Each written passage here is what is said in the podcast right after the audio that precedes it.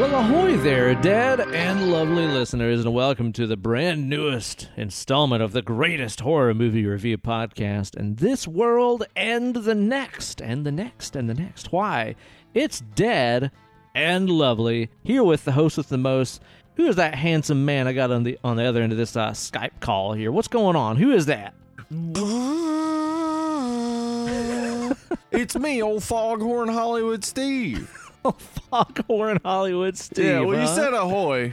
Uh, Yeah, that's I- true. Keep it on- on brand. Keep it nautical. And then the lighthouse, and then I was like, man, remember how loud that foghorn was? I'm gonna try to do that. and of course, it's me, your good buddy, Uncle Ben. And Steve, I'm here to tell you, I had one of the goddamn stupidest dreams I have ever had the other night. Let me hear it.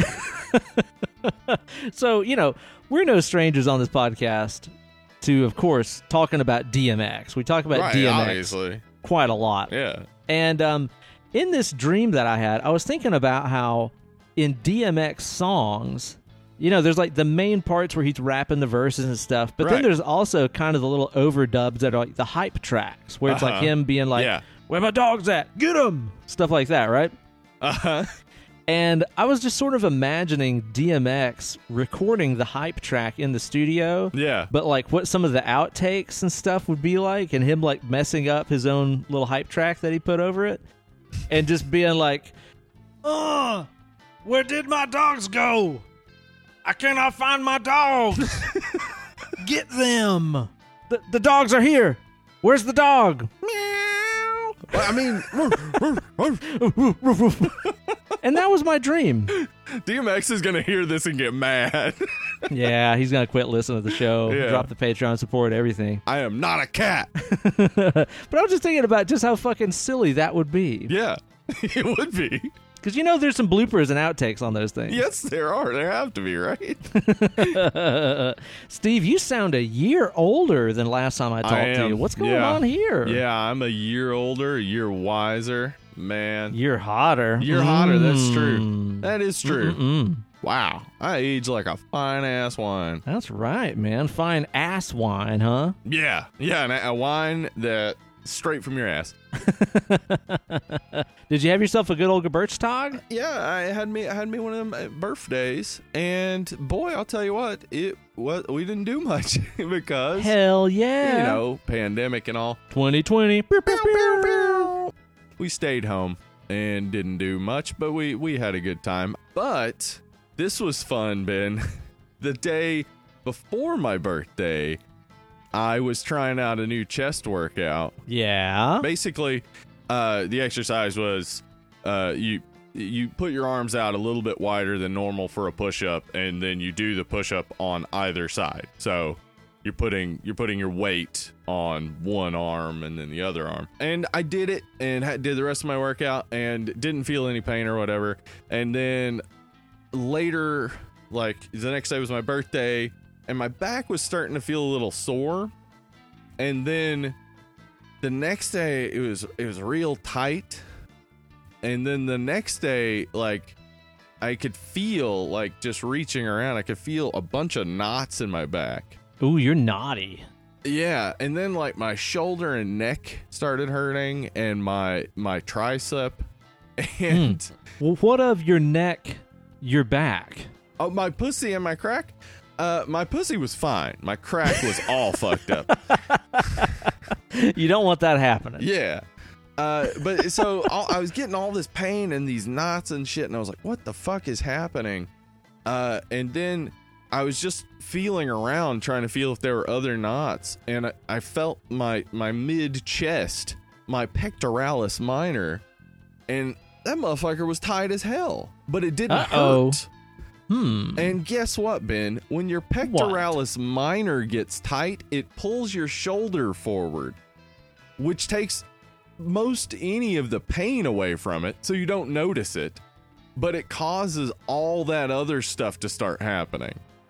Hmm. And- that sounds really not fun. Guess how much not fun it can be. I did luckily this was on my right side. This happens on people's left side, and guess what they think they're having?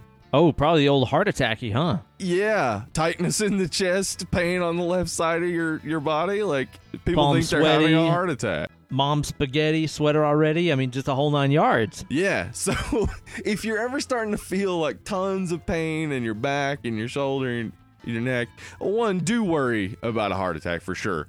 Like, you know, get yourself checked out. But uh, just check and see if your muscles, it's like right in the middle of your chest. It's a triangular muscle. Just check and see if that's real tight. Uh, because that might be causing a ton of problems. I, I just started like massaging it and doing some stretches, and all that pain went away. And I was like really worried I had fucked something up, but it was just like a tiny little issue. But tiny little issues in the human body can cause major problems. And see, that's why we're the fucking horror kings, man. It's like I know all kinds of people that are walking around going, "Man, I really love listening to these horror movie Right. review podcasts," but none of them feature guys that are getting on into their late 30s talking about their health problems. Yeah. I wish there was one out there. There is. And then they It's right find our show Uh-huh. and they never fucking turn back. They drop all the other ones because they Yep. know they're riding with the kings. And if you don't like it, you can unfriend me on Facebook, Snowflake. How's your like fitness journey been going, man? I know that like Yeah. when the gyms were open and stuff, of course, you're Yeah, making I a going lot of wild. headway. They- Yeah, I'm still doing a lot of working out at home. Uh, just not getting as much. Uh, uh, uh, uh what do you call that? Cardio. As I Okay, was getting at the gym, so I haven't really lost weight. Just been in the same region for a while. But for my birthday, I bought me some hiking shoes, and Ooh, hey, take a hike, Steve. I'm gonna. within within uh, uh, 15 miles of my house, there are two state parks. So oh, I'm gonna start hiking nearby and try to get a little bit more cardio in. Maybe get down, slim down a little bit more. Finally, get those goddamn awesome superhero abs. awesome! That's a good move right there. It's Yep. a pro move, especially with fall approaching and stuff. That sounds like that's a pretty wise activity to engage Well, in. I man. gotta hold like off until time. next summer for sure. Like I don't want. Who wants to have pandemic abs? That's a good point. Yeah, That's just a waste. yeah. Who's gonna see him? Fucking nobody. Nobody. Yeah. Right on, man. I've also been uh, accelerating my fitness journey on our, our cheap ass kind of bullshit elliptical machine that we got off Yeah. Amazon that's already having little parts break off of it, even though we've had it for like two or three weeks. But it's okay because Yeah. it still works and I'm still using it all the time. So that's cool. right? It's Uh, fine. How much did it cost? Was it expensive? it's like $200, man. Buy nice or buy twice. Yeah. yeah. Yeah, that is But you true. know what? It's the best piece of exercise equipment in the whole house. So I can't knock it. And I'll tell good you what, man. This week I have been on kind of a quest Oh, for yeah? some new tunes and stuff because Oh, yeah. I th- I think what kind of got me thinking about it here is like usually by this time of year I've played like a billion gigs Right. with a bunch of different artists So and I'm always heard a whole to like bunch of stuff and gotten yeah, new like learn new yeah. music and all this kind of thing. And I was like, man, this year I really haven't had to do any of that. you know? So I think that's what got me hungering for some new music. And just kind of on a whim, actually, there was a night last week where my wife, she was on the TikTok, like you do. Taking and talking. And people put little little musical things on their on their Tick Talks that they put up Mhm. And uh, one of them had this particularly dope jam that I really enjoyed. And I said, "Wait!" I said, "Wait a minute! Wait a minute! Is that a Thundercat?" And my wife said, "Yeah, that is a Thundercat. Them changes." And I was like, "You know what? I've always heard about this guy because, especially as like a bass player, people are always telling you to check out Thundercat and stuff. I'd never really listened to him before, uh, but this Tick and Talk just piqued my interest. So I started listening this week to Thundercat's album Drunk, and it is fucking awesome. Oh my god, it is like the audio equivalent of wrapping up in a warm blanket. Oh, it's just okay. really cool.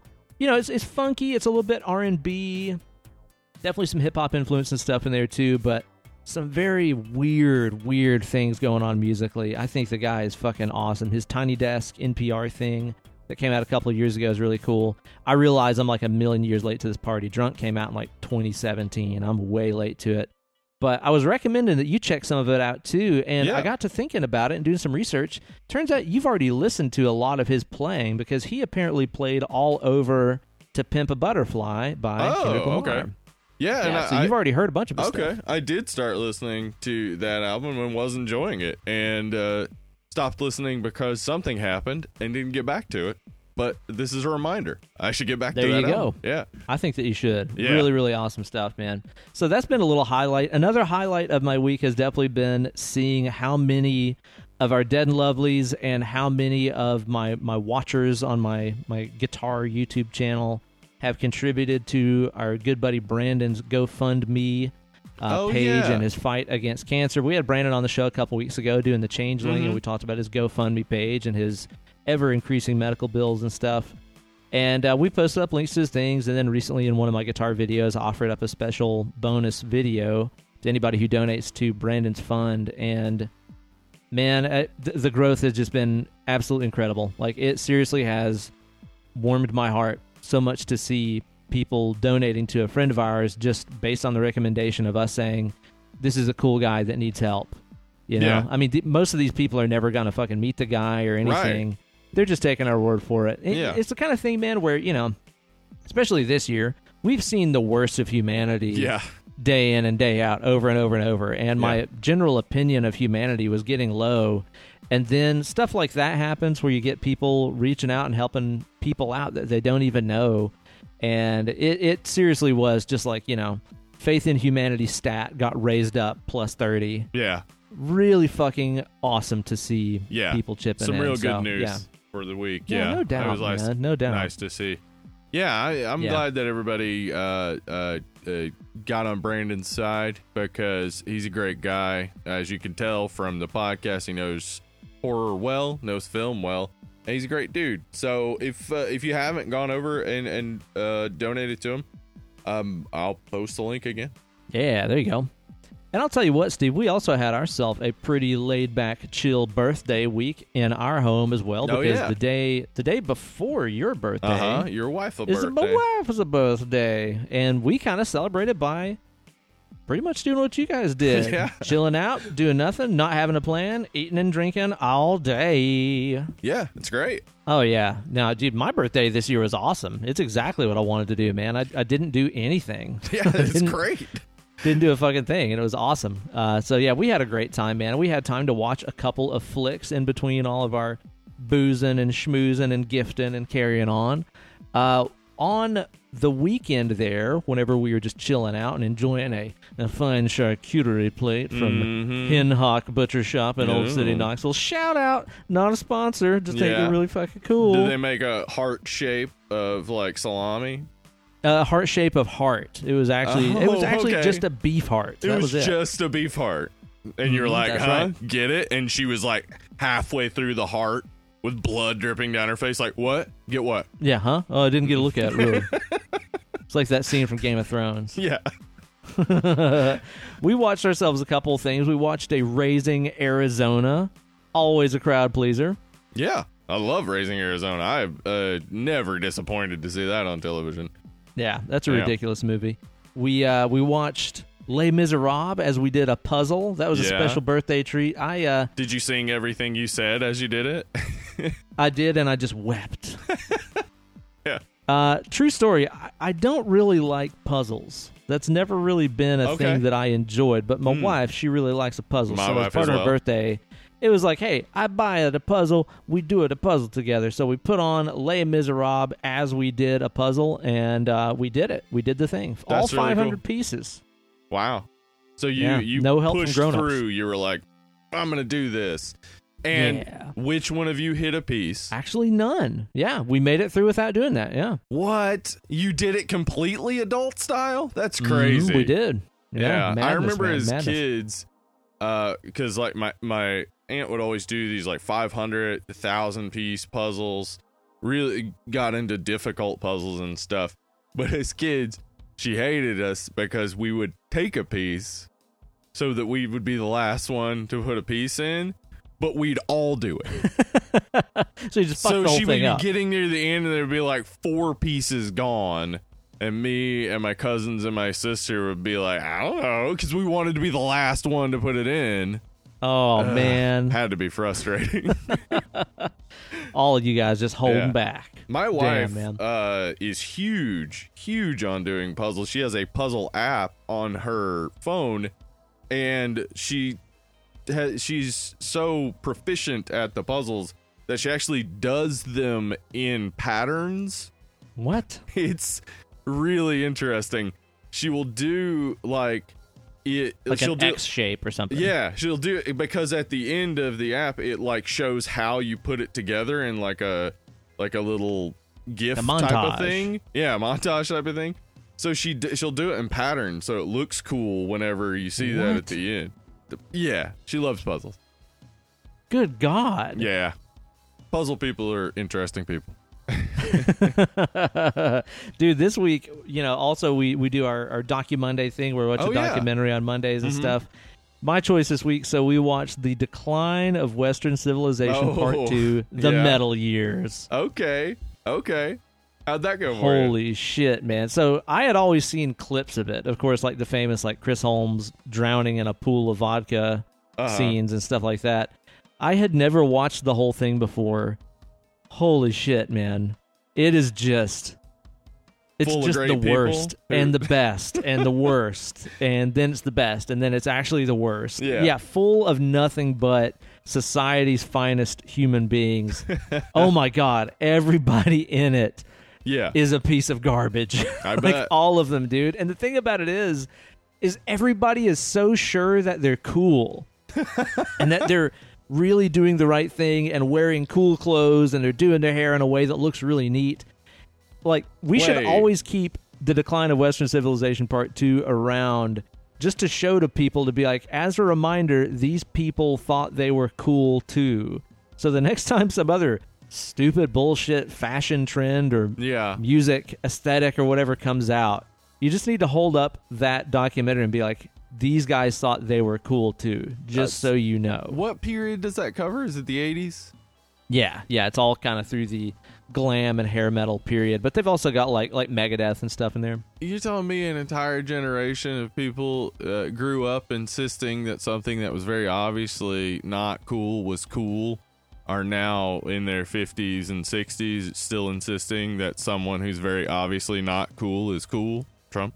I mean, as wild as that sounds, Yeah. yes, Huh. yes, that is exactly it's what weird. I'm saying. It's weird. Like they haven't changed at all. Wow. that is strange, huh?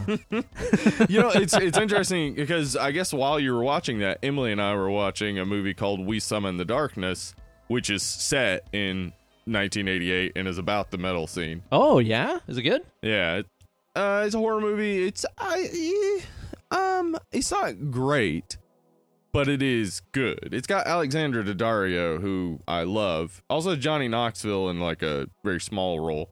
But Okay, uh, that sounds cool. yeah, it's it's got it's worth a watch. I would say. I'm not gonna claim it's it's like great or groundbreaking, but it was worth a watch for sure. Okay, sounds pretty good. You watched anything else good this week? Uh, uh Emily and I started season six of BoJack Horseman. Um, it's sad and awesome. I mean, it's BoJack. That's what BoJack is. Sad and awesome.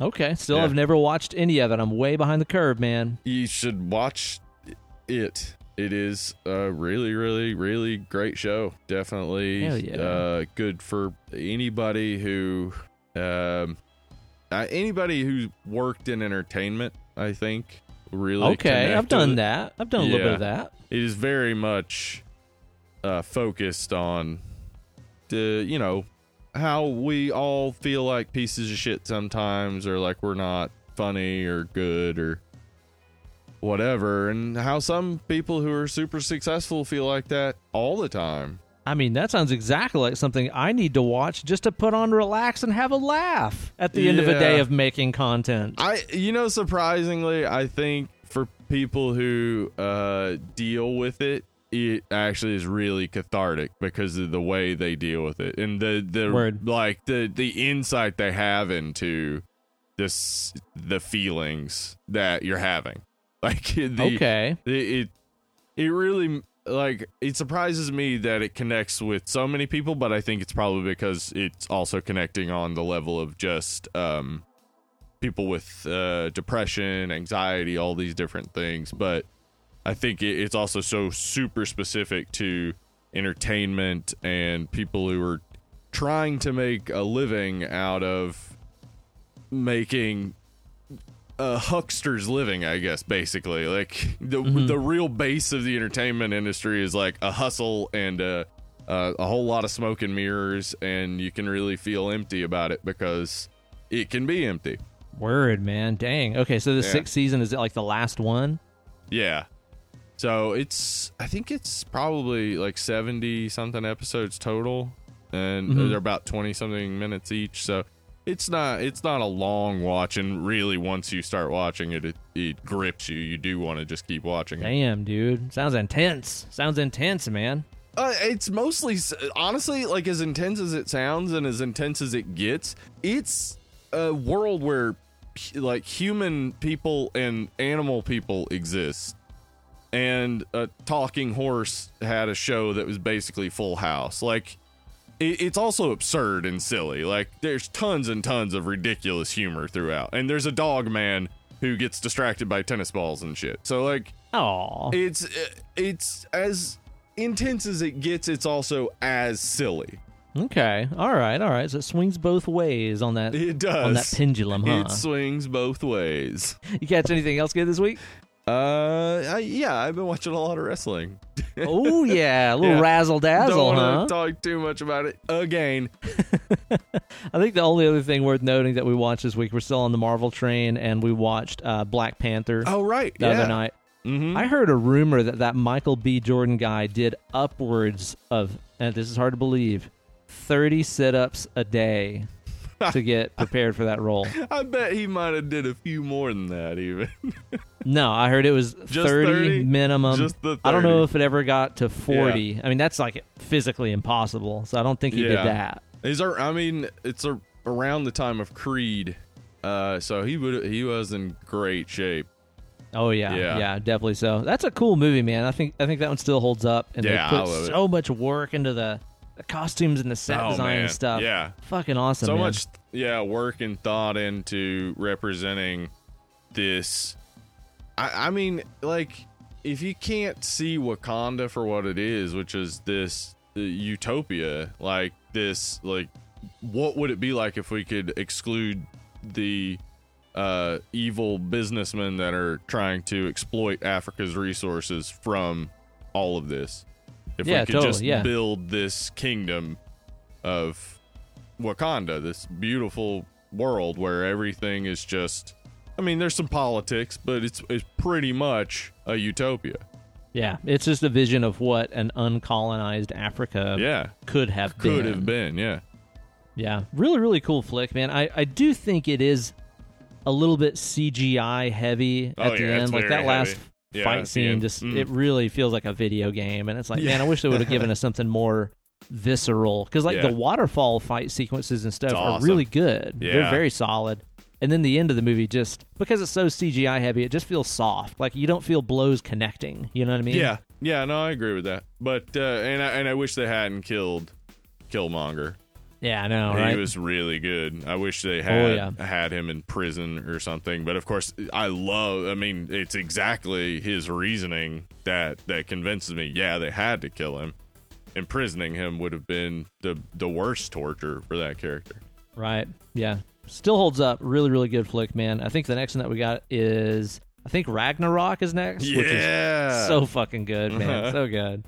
Well, you know what, Steve? We're not here to talk about wrestling and We're? Oh, DMX and uh, um, um, working out Right. and all that stuff. We're a horror movie show. We got to talk about a horror movie, Oh, Steve. Right, right, right. Yeah, let's do that. Do you think there's one that you'd like to talk about this week and do a little review ski Mm, on? You know, I got a friend, got a pal, got a guy who's a patron Uh-huh, of this guy. Mhm. podcast. A name of Tim Stone.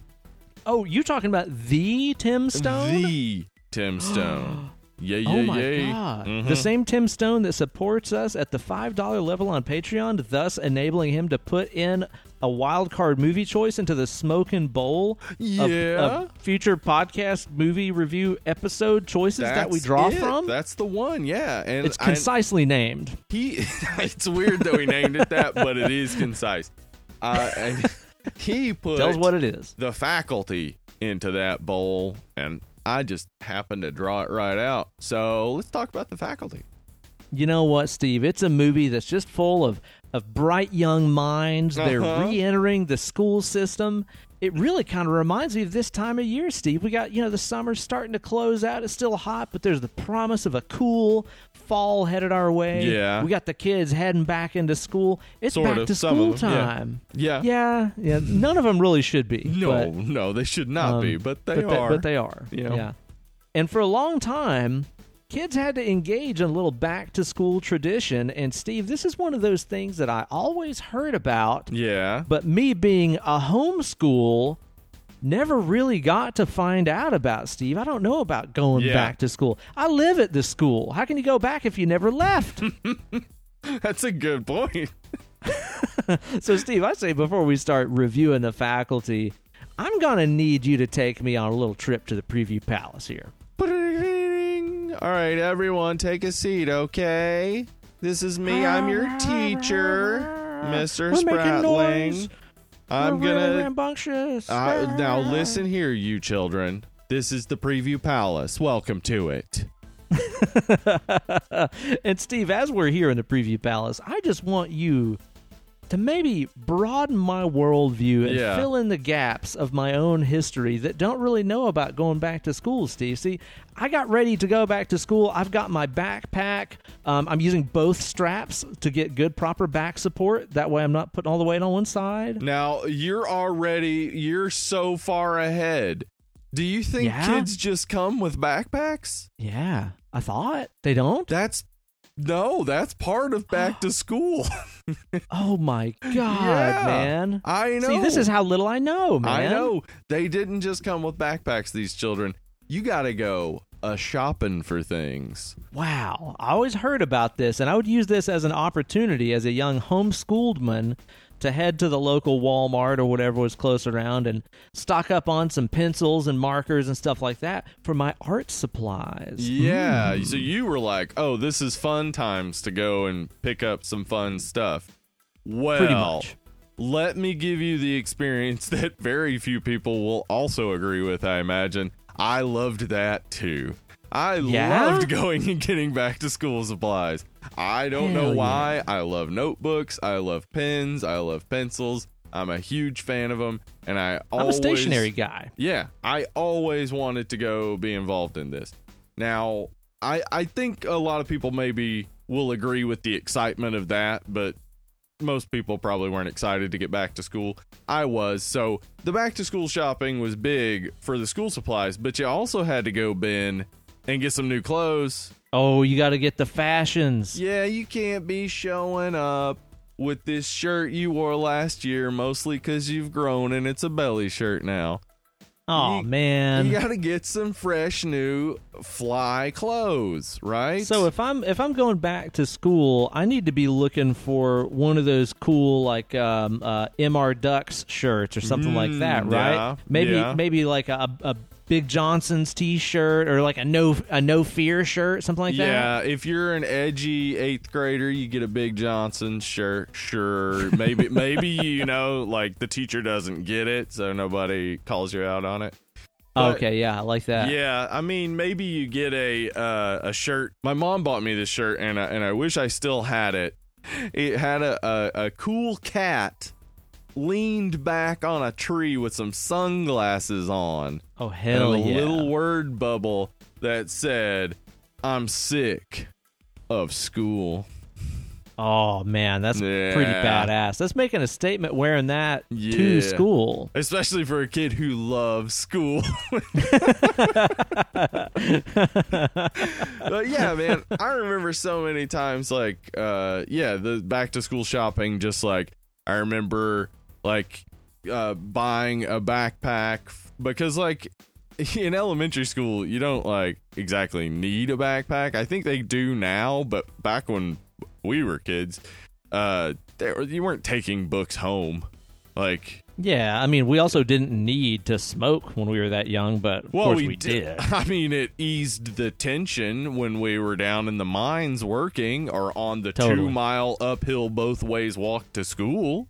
Mm-hmm. That's right. Yeah. Yeah, but yeah, we didn't have to. You're right. Uh, but yeah, like uh, what was I saying about? Getting a backpack. oh, backpacks. Yeah, I remember backpacks. Uh, backpacks and trapper keepers were my like the thing I wanted the most. I had this dope trapper keeper. Now, did you ever have a trapper keeper, Ben? Okay, I was gonna get to this. So Yeah. trapper keepers were one of those things that I think honestly made me want to go to public school. Right, because- just to have one.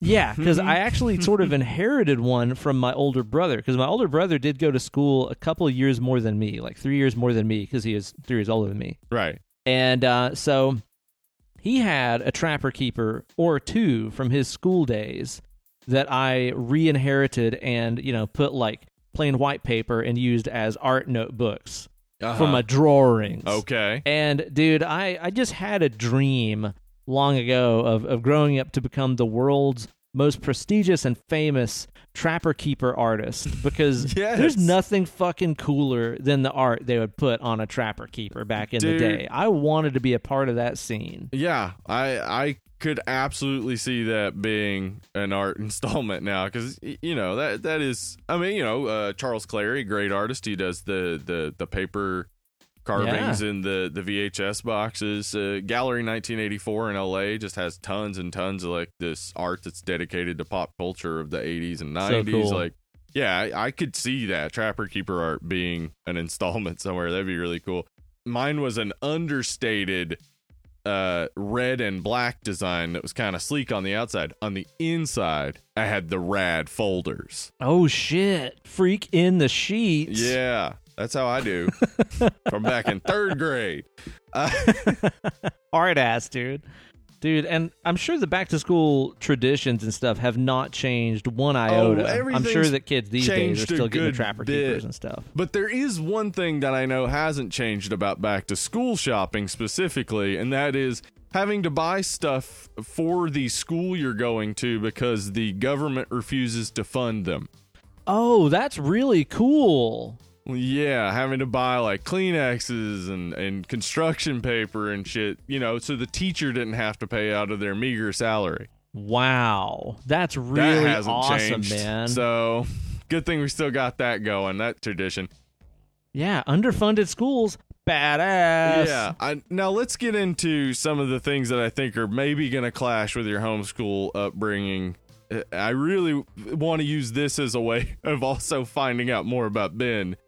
Okay. I like so it. one of the things that most of us are used to about school is having to get shots. Oh, like like tequila shots, whiskey shots. Uh, yeah, kinda. Except they like inoculate you from things. Hmm, I take whiskey shots every night to inoculate myself from my feelings. Oh, did you have that same experience like around the time when the semester would be starting up?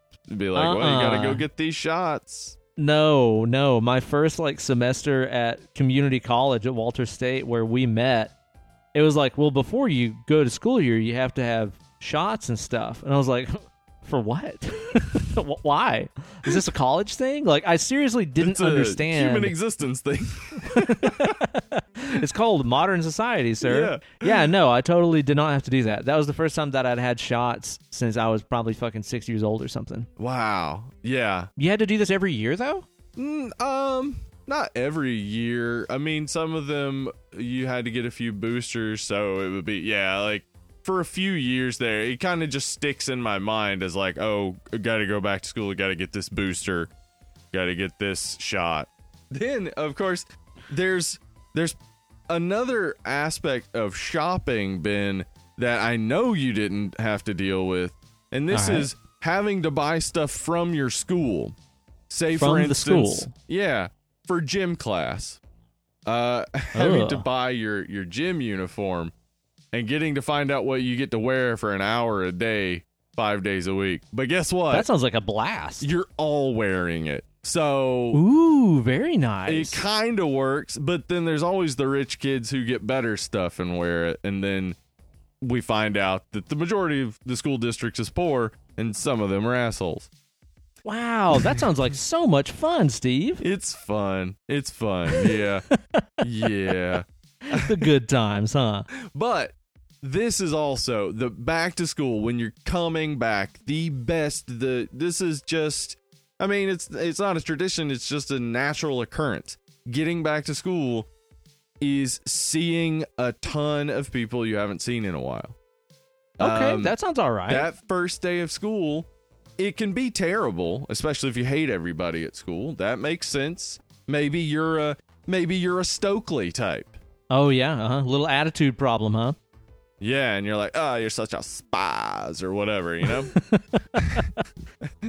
but uh, maybe that's it. But mostly it's like, oh my gosh, my friends. Uh, it's an experience that you don't get to have a lot as an adult because, like, uh, those sort of ancillary coincidental friendships don't happen as much. Like, you True. got people at work, but most of us try to keep some sort of distance between work and regular life.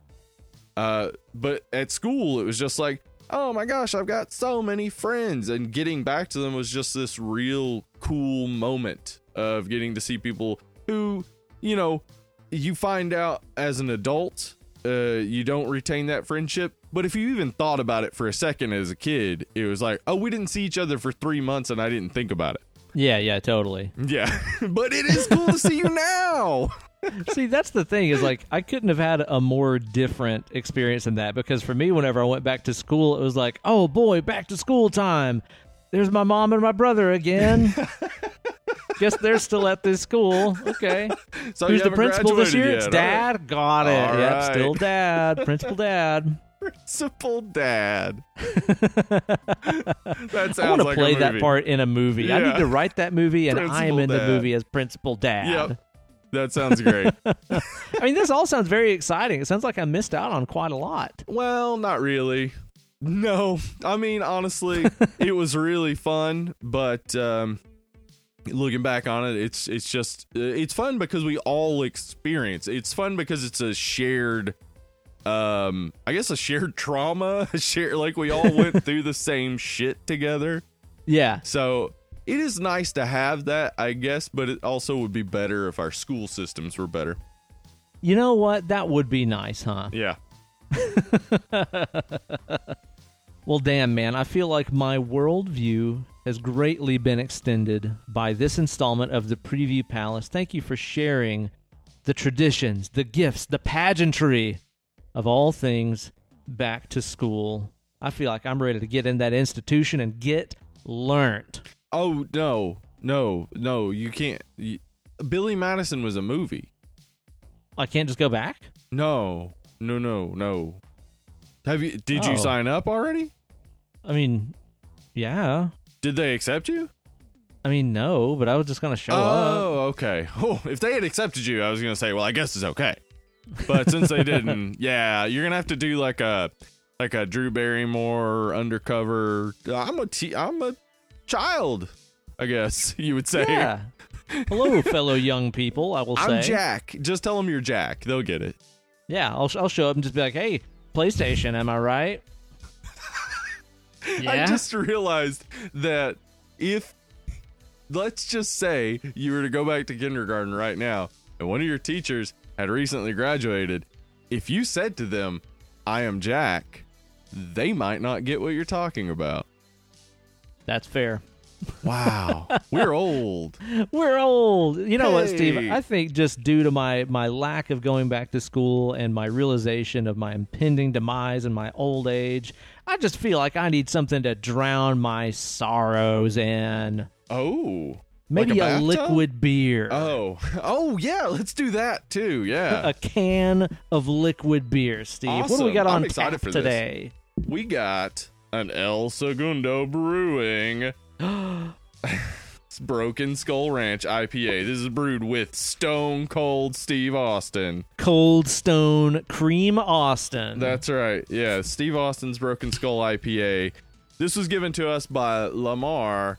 Who, uh, yeah, I talked about last year. He came through last summer and dropped off some beers for us, hung out for a little bit. Well, we did the same this time. We sat uh, outside on opposite sides of the table, on opposite ends of the table at Merchants of Beer. We had a few beers. but yeah, he brought us uh, he brought us some great stuff, and uh, we've got uh, yeah, a few that I'll have some stories about. But this is just oh boy. Steve Austin's Broken Skull IPA because I had been saying I wanted to try it, and I am so I'm excited. because I've also been dying to try this. Obviously, we love ourselves a Cold Yeah. Stone Cream Austin, and the fact that the fact that he made a beer, extra cool points. The fact that he made an IPA, extreme Surprising. cool points, yeah, man. yeah, yeah. You would think it would be a lager or something like that. No, Stone Cold is not a basic man. No, huh? This is probably not the kind of beer that you could, you know, uh, grab two of, smash on your forehead, and spray all over your face. You probably want to sip this one instead. You probably do want to sip on this one instead. Yeah. What if, Instead had, of- what if though that was the whole gimmick? Is like they make these and they don't even put a perforation or a tab to open it on yeah, top. you have to just slam it on your head to drink. yeah, the whole it. can is just sealed. That well, that's why it's called Broken Skull IPA. that would make sense. you gotta crush this fucking thing if you want to drink it. yeah so it says here let's see uh, a badass 6.7% ipa by steve austin and el segundo brewing blah blah blah it features citra cascade and chinook hops okay i like Some all of those. my favorite things right there. It's a nice clear color, a nice amount of effervescence to it. Just Yeah. a nice golden glass of goodness here. I'm excited to get into this thing right yeah here. let me get me a sip on this See what that thing does for you there. See if it gives you a just a damn old stone cold stunner. Do you hear the glass breaking as soon as you get that first sip? Jum, jum, jum, jum, jum, jum. uh man that is that is it, it's hoppy but it's got like a real clean Ooh. finish it's not like overly hoppy uh That's like it doesn't good. stick with you it's just like a good clean hop drink Clean is exactly the word I would use to describe it. It's got a Mm. very light citrusy Mhm. sort of flavor in there, but it's not at all overpowering. Still tastes like a beer flavored beer to me. It does. It actually almost tastes like a, a hoppy lager. Like Mhm. it's so easy like drinking. But yeah, good good hop to it. Smooth. Also, go, Stone Cold. Especially considering that this isn't like a overwhelmingly mega hopped beer that tastes Yeah. like fucking blueberry cobbler or some shit. Right. uh-huh. It's incredible that this is 6.7 and is that smooth. Oh yeah. Like it seems Wow. like that's not the kind of flavor that would be easy to hide alcohol behind. You know what I mean? Yeah, I'll tell El Segundo for sure. You need to work on that distribution. I do not know why this is not available all over the southeast. People love Stone Cold Steve Austin. Uh huh. And we love drinking a co Yeah. beer. I'll tell you I that. mean, they'll man. be a little bit scared of the IPA label, but I think they'll get into this. This is a drinkable IPA. This doesn't taste like a pine cone for sure. Oh yeah, no, not at all. It's not overwhelmingly just fucking palate destroying. I feel like you could have this one with a fine meal. Oh yeah, yeah. You could just be eating a burger or a steak or something with this. Something Great. manly. So yeah, better not eat anything like fish. Yeah, Uh, don't probably, eat, I probably uh, wouldn't eat tofu. fish with this actually. yeah, that's really really good, man. Thanks so Yeah. much, Awesome. Lamar, Thanks, for Lamar. dropping those. It looks like in the box of beers that you dropped off here, there was a lot of other goodies in there oh that I'm yeah, really yeah, excited no, to get yeah. We got a whole lot of stuff to look forward to, including a Warhead Sour. Which oh my god, I'm so excited about yeah, that, dude.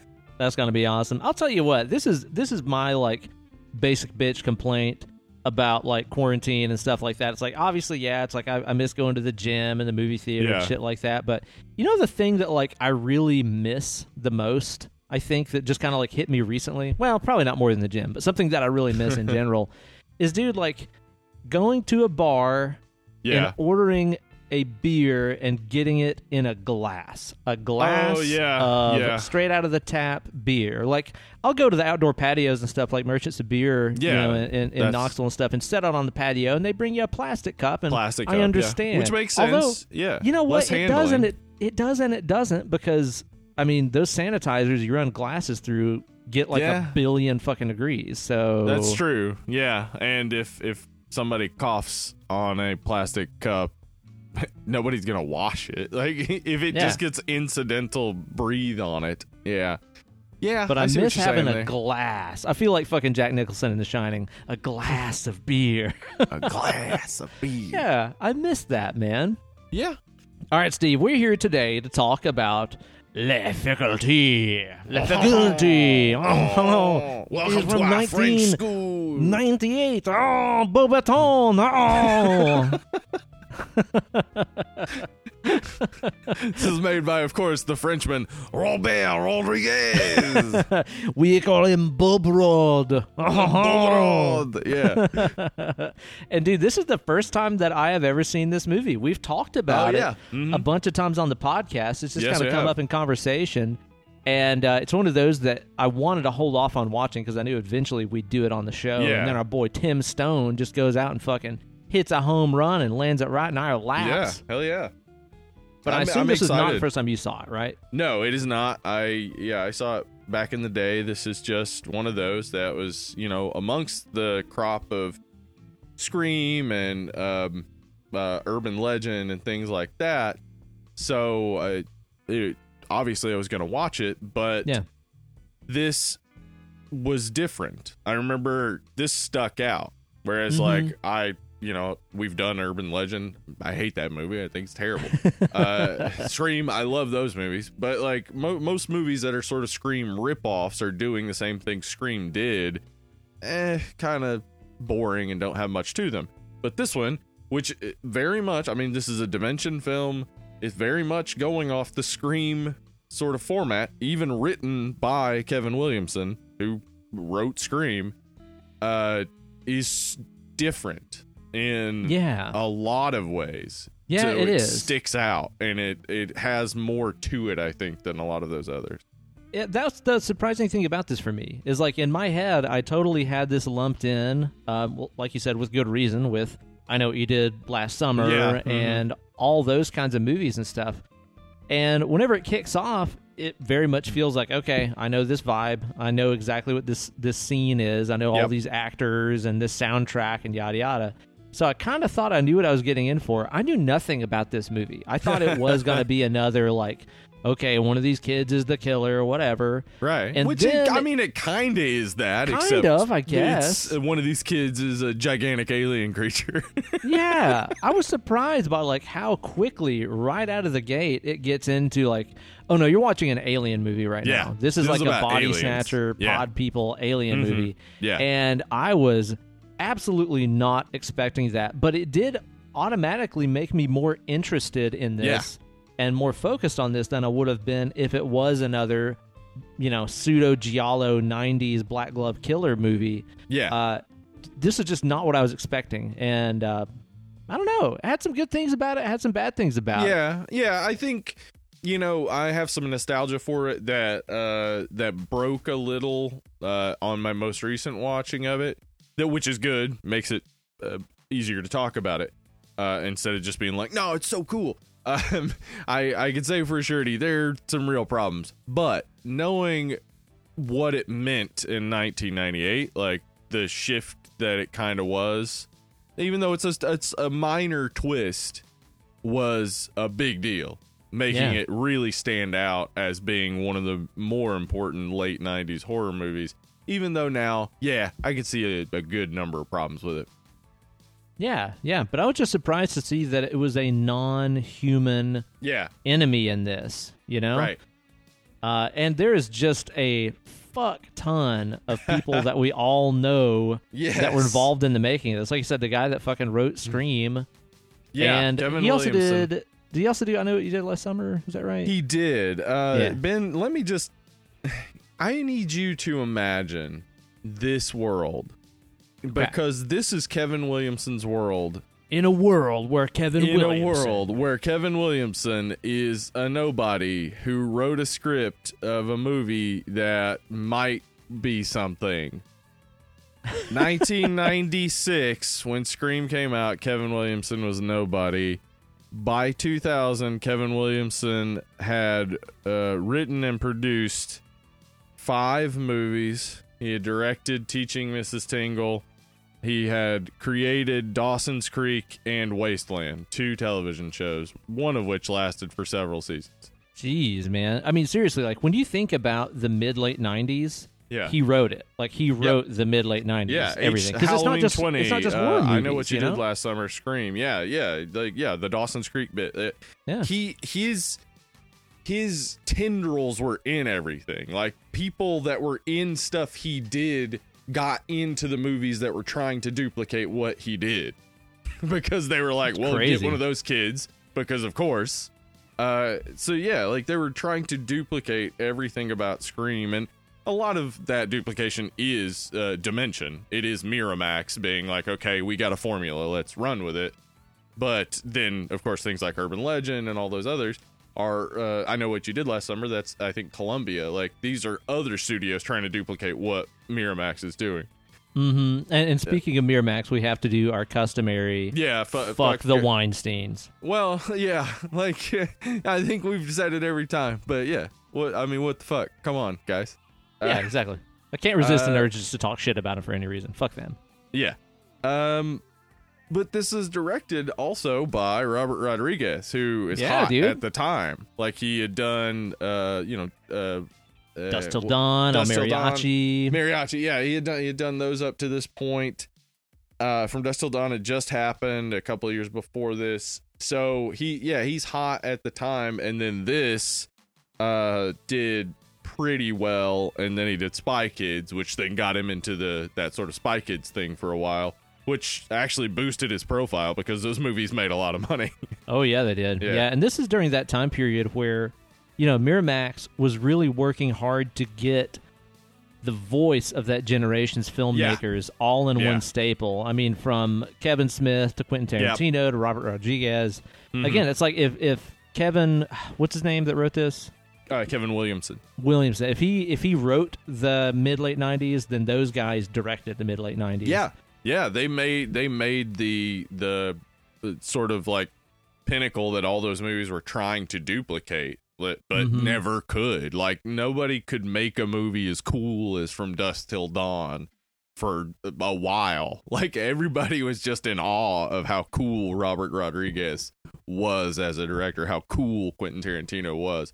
It took a while for people to figure out how to do what they were doing yeah, totally. which was in a lot of ways just homage and uh, making do with low budgets. Like, oh yeah, something that Rodriguez is really known for, right? yeah, And I gotta say though, man, like if I didn't know that this was a Rodriguez movie, I don't think I would have been like, this is a really Rodriguez-y director. I this would say- movie feels very Yeah. de-stylized for him Yeah. to me. Yeah. It's it's got some coolness, like some of those slick sort of moments to it, but it's mostly yeah, not not uh, not as Rodriguez-y as you would expect. No, uh, I didn't Uh, think so. But yeah, I I would say maybe that is uh in, in some ways like I know that uh Miramax wanted Kevin Williamson to direct this um and he he turned them down and I I guess maybe Robert Rodriguez was taking it more as a job and less of a his sort of uh picture because like I know with with from Dusk Till Dawn, it's it's extreme. I mean, that's just two years before this. It's extremely Robert Rodriguez. So is Oh, yeah. Spy Kids. Like hmm maybe he was just uh, like "Ah, I just need to work on something right now, and and yeah, I, I would say you're right. It doesn't have as much of a Robert Rodriguez feel to it as any of his other movies. Yeah, but I mean that's also too because so much of the Rodriguez feel is like him doing everything, like him Right, getting yeah. his favorite actors and stuff in it, him getting his Well, and I- soundtrack and stuff in the movie. Like, and this movie just doesn't really have any of those things. I think. Uh, well, you got Salma Hayek in for sure. I would imagine. Oh, and also too, like towards the the first of the movie where um shit, there's a close up of like a Latina girl sitting on a stoop. She's like kind of punk or goth looking. yeah, yeah, the girl with the the nose ring. Uh-huh. Yeah, that's like his. Fuck, is it like sister, nephew, niece, somebody? Oh, is like, it? sh- he's related to her. I said nephew. That's funny. That's his nephew. That girl's That's his nephew. nephew. Oh, Yeah. okay. No, that's some family member of his apparently. Oh, that's cool. I didn't know that. Yeah. I mean, the thing is that like looking at the names in this that they're connected to like so many people in this were either in She's All That or um fuck, what's the the other one? Ah, why can't I think of it? Uh, can't hardly wait. oh yeah, mhm. Yeah, so many people involved in this are in She's All That or Can't Hardly Wait or other movies uh, are like that. Like, but but they're all early in their career, so it's like the it's almost like Miramax just picked the who's who of who they thought would be somebody, and they kind of Yeah. nailed it with most of them. yeah, they actually did. They should have bought a lottery Yeah. ticket the day they cast this fucking movie because they were Yeah. kind of right all over the place. And this is a lot of returning faces and names for the podcast. I mean, I was thinking about it and I Oh, was like, Mhm. we've done, um, you know, Planet Terror and Right. Dusk Till. Dawn by Robert. Rodriguez. We've covered Lord of the Rings with Elijah Wood. We've done Uh-huh. Thirty Days of Night with Josh Hartnett. Josh Hartnett, yeah, Uh, there's a couple other in here that overlapped like that too. yeah, there are, yeah, there, there definitely. I, I saw a few, but yeah, uh, yeah, Piper Laurie was the mom in Carrie. There we go. Yeah. done, yeah. Uh, let's see. Who, who We've talked about Frasier a lot, and Lilith is in this. Oh yeah, that's true. We have talked about Frasier a lot, and Lilith is in this. And I didn't realize, um, like when I was a kid, I thought Lilith was supposed to not be hot. And then when I saw this movie as a teenager, I was like, "Wait, Lilith's hot? Yeah. Hold on yeah. a second. totally right. yeah, um, yeah. Uh, who else was in this though? That that was in something else. Um, Salma Hayek is also in From Dusk Till Dawn, and yeah. oh, we've also talked. This this is a little surprise to me. I just did not realize.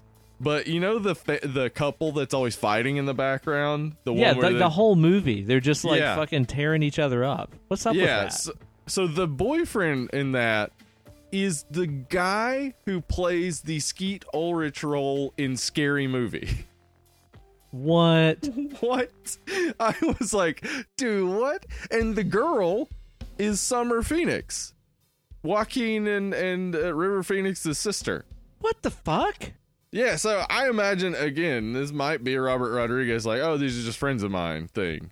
And Like- just sticking them in there in like Yeah, very minor, yeah. unobtrusive roles. Yeah, so while it doesn't like it doesn't gleam as a Robert Rodriguez movie, I think there are still some little touches there, but Yeah, But that's yeah, a very it is- Rodriguez move. Yeah, it is really um I think in a lot of ways like uh the Weinstein's probably trying to capture coolness basically. Like they're like, okay, we'll get Robert Rodriguez, we'll get Kevin Williamson, we'll get all these people we know that are up and coming and have been in these roles that have been cool. We'll try to just make this movie cool. And I think it worked in 1998 and then watching it now and listening to it, like listening to what they say and seeing Not how the cool. story progresses, I'm like, oh, it's really, it's not cool. It did capture a moment, but it's not like a, it's not a moment that is evergreen. It's not always gonna be cool. it's Yeah. uh, it's really not as cool as I remember. And and a lot of the stuff, a lot of the dialogue to me is just, ugh. Oh Like, yeah, oh, there's some pretty dreadful stuff in mm, there, man. That's rough. Yeah. I, I still have a lot of love for this movie.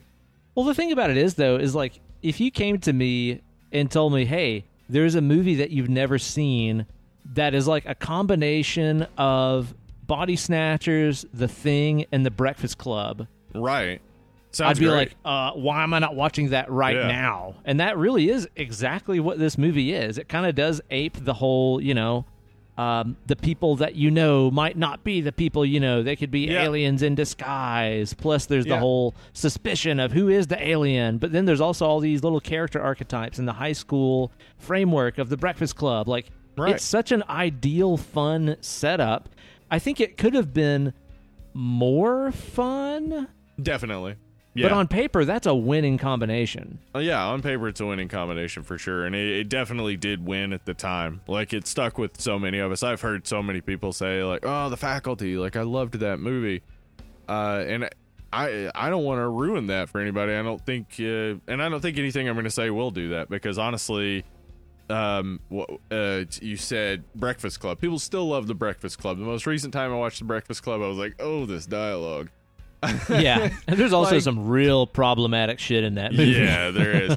but the Breakfast Club explores character in a, a, a way that still works, whereas this doesn't. like, this does not get into any depth of character at all. In fact, I'd say some of the characters are kind of interchangeable and don't really have like. I mean, other than Southern, what are what are the others' characters? We got the guy who is uh, cool, a rebel, and smart He's all of those things. yeah, he's kind of a little bit of everything. Yeah. Uh, we've got the the nerdy guy, Elijah the, Wood. the nerdy guy who's not necessarily smart. Yeah, He's true. nerdy because he is. He's like- shy. I guess. Oh, you don't see him being very shy. Every time he's talking to one of the people involved, he seems to talk, speak his mind. I That's true. Yeah. don't know Uh, why we also-. Have the new girl in school who has borrowed Clarice Starling's southern accent. She did. She was like, "I'll take that for a second. Hello, you I'm Agent can you turn that Starling. on yourself, Hannibal Lecter?" Her accent is so dead on, just like Jodie Foster's, dude. I I I don't know if she is Southern though. I think actually she might be. I don't want to don't say know. for sure because I know I I think in Dead Like Me she also does a Southern accent. Dead Oh, like really? Me was a pretty cool show. Uh, Huh. Nope, she is from Canada. So yeah, Oh, you're right. Holy shit, man. huh, she's going all Shania Twain on us here. Yeah, she. We've also got, of course, the bitchy, popular, faux cheerleader girl in here. Yeah, Jordana Brewster, uh, who was the soap opera actress before this. Oh, uh, okay. But also well known for being in the Fast and the Furious franchise. Uh, ah, yeah. yeah. Uh, she, her character is head cheerleader who is also the editor of the school newspaper and also just mean to everybody. Yeah, seems that way. hmm But you know what, Steve? Really, at the end of the day, she's a bitch. She's a Right. mother. She's a child. Yeah, She's a lover. she's a sinner. She's a sinner and a saint. She doesn't feel ashamed. I love that everyone under 30 listening has no fucking idea what we're Yeah. talking about. And then everybody Google it. over 30 just it's paused to blast that song. Hang on. Gotta listen to that song again, real quick here. yeah, Jordana Brewster. I mean, uh, you know, it, I, I don't think any of these actors do a bad job. I think they all do a good job. They proved that they are good. Uh, it's just that the characters are like, couldn't they have made Stokely the editor of the newspaper? Instead of the real Nothing. life lesbian playing a straight girl pretending to be a Oh. lesbian. Can you imagine how hard that had to be for Clea DuVall? To, she has to play a character who pretends to be a lesbian so people will leave her alone. Like, and also, too, like, dude, getting the direction of, you know, be all mean to men like lesbians are. yeah. Like, that's the direction What? that she probably got. Don't worry, a man will come along and cure you of your desire to wear black. what? That does happen. It does happen. I mean, the the most shoehorned part of the ending to me was Elijah Wood and Jordana Brewster being a Why? couple. I was Why? like, what? no. Dude, the ending of this movie made no fucking sense. I can it's see like that suddenly in real everybody's life coupled up. happening because Elijah Wood's a successful actor. Yeah. yeah, but in in this case, I can't see Jordana Brewster, who looks like a gorgeous model, being Mhm. like, "I'm gonna get with this guy" for some reason. This guy with a camera around his neck all the yeah, time. Yeah, who has no personality except I'm a nerd, guys, huh? Dude, it makes no sense. At the end of the movie, when it shows that they're like a happy couple or whatever, like there was no indication at any point over the whole course of the movie that she was ever into him or like no, nice to That- him or he was into her or anything. that- it was just like they're a couple because it's the end of the movie. Bye. I haven't seen it a lot of times. I would say I think they do put some small flirtations in coming from him that. I guess if you try to read her as flirting back, you could, but she's talking to him the same way she talks to everybody, so she could be flirting with everybody.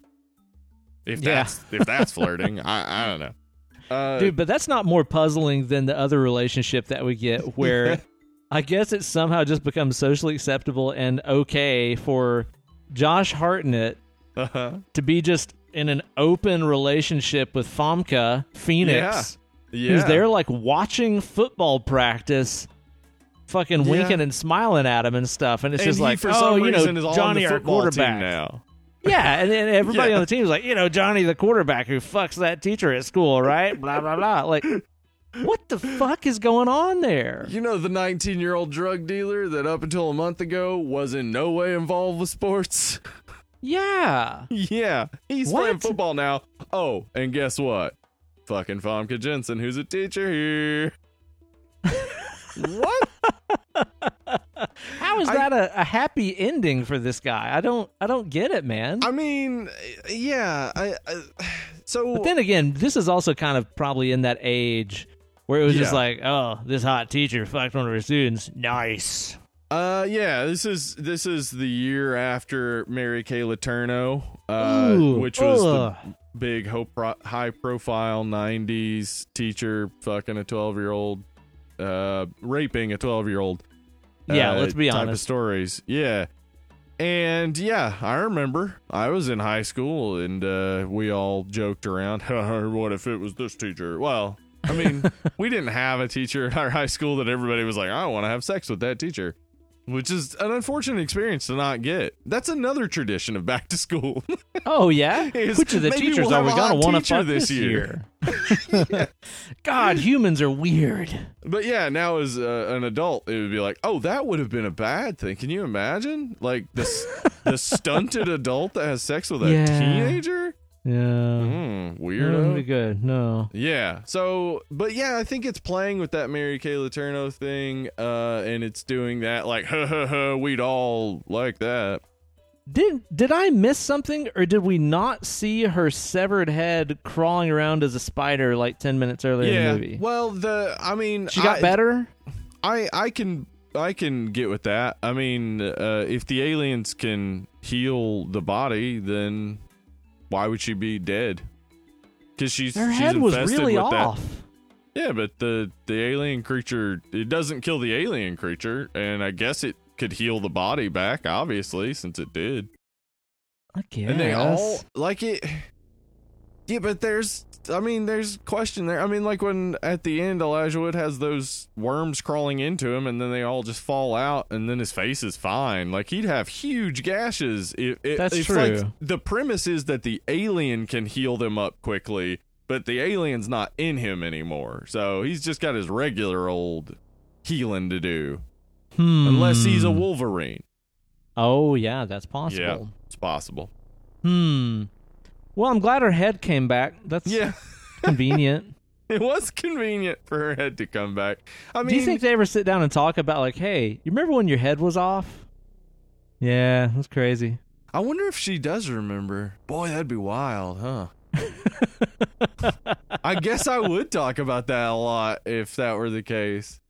My wife's head was off once, I'd say. oh, also, she was my teacher in high school. Anyway, back to my wife's head being off. Like, Wait, you start what- with the wife's head off. What? Well, you got to start with the wife's head off. So when you say that she was your teacher in high school, they're like, no, no, no, but the head thing. yeah. Like, it's like a. More about that, please. Yeah, shock and awe. So they don't really absorb the fact that a 19 year old and I don't know, 20 something. How old was Famke Janssen here? Maybe I don't know. 22, 23. I don't know.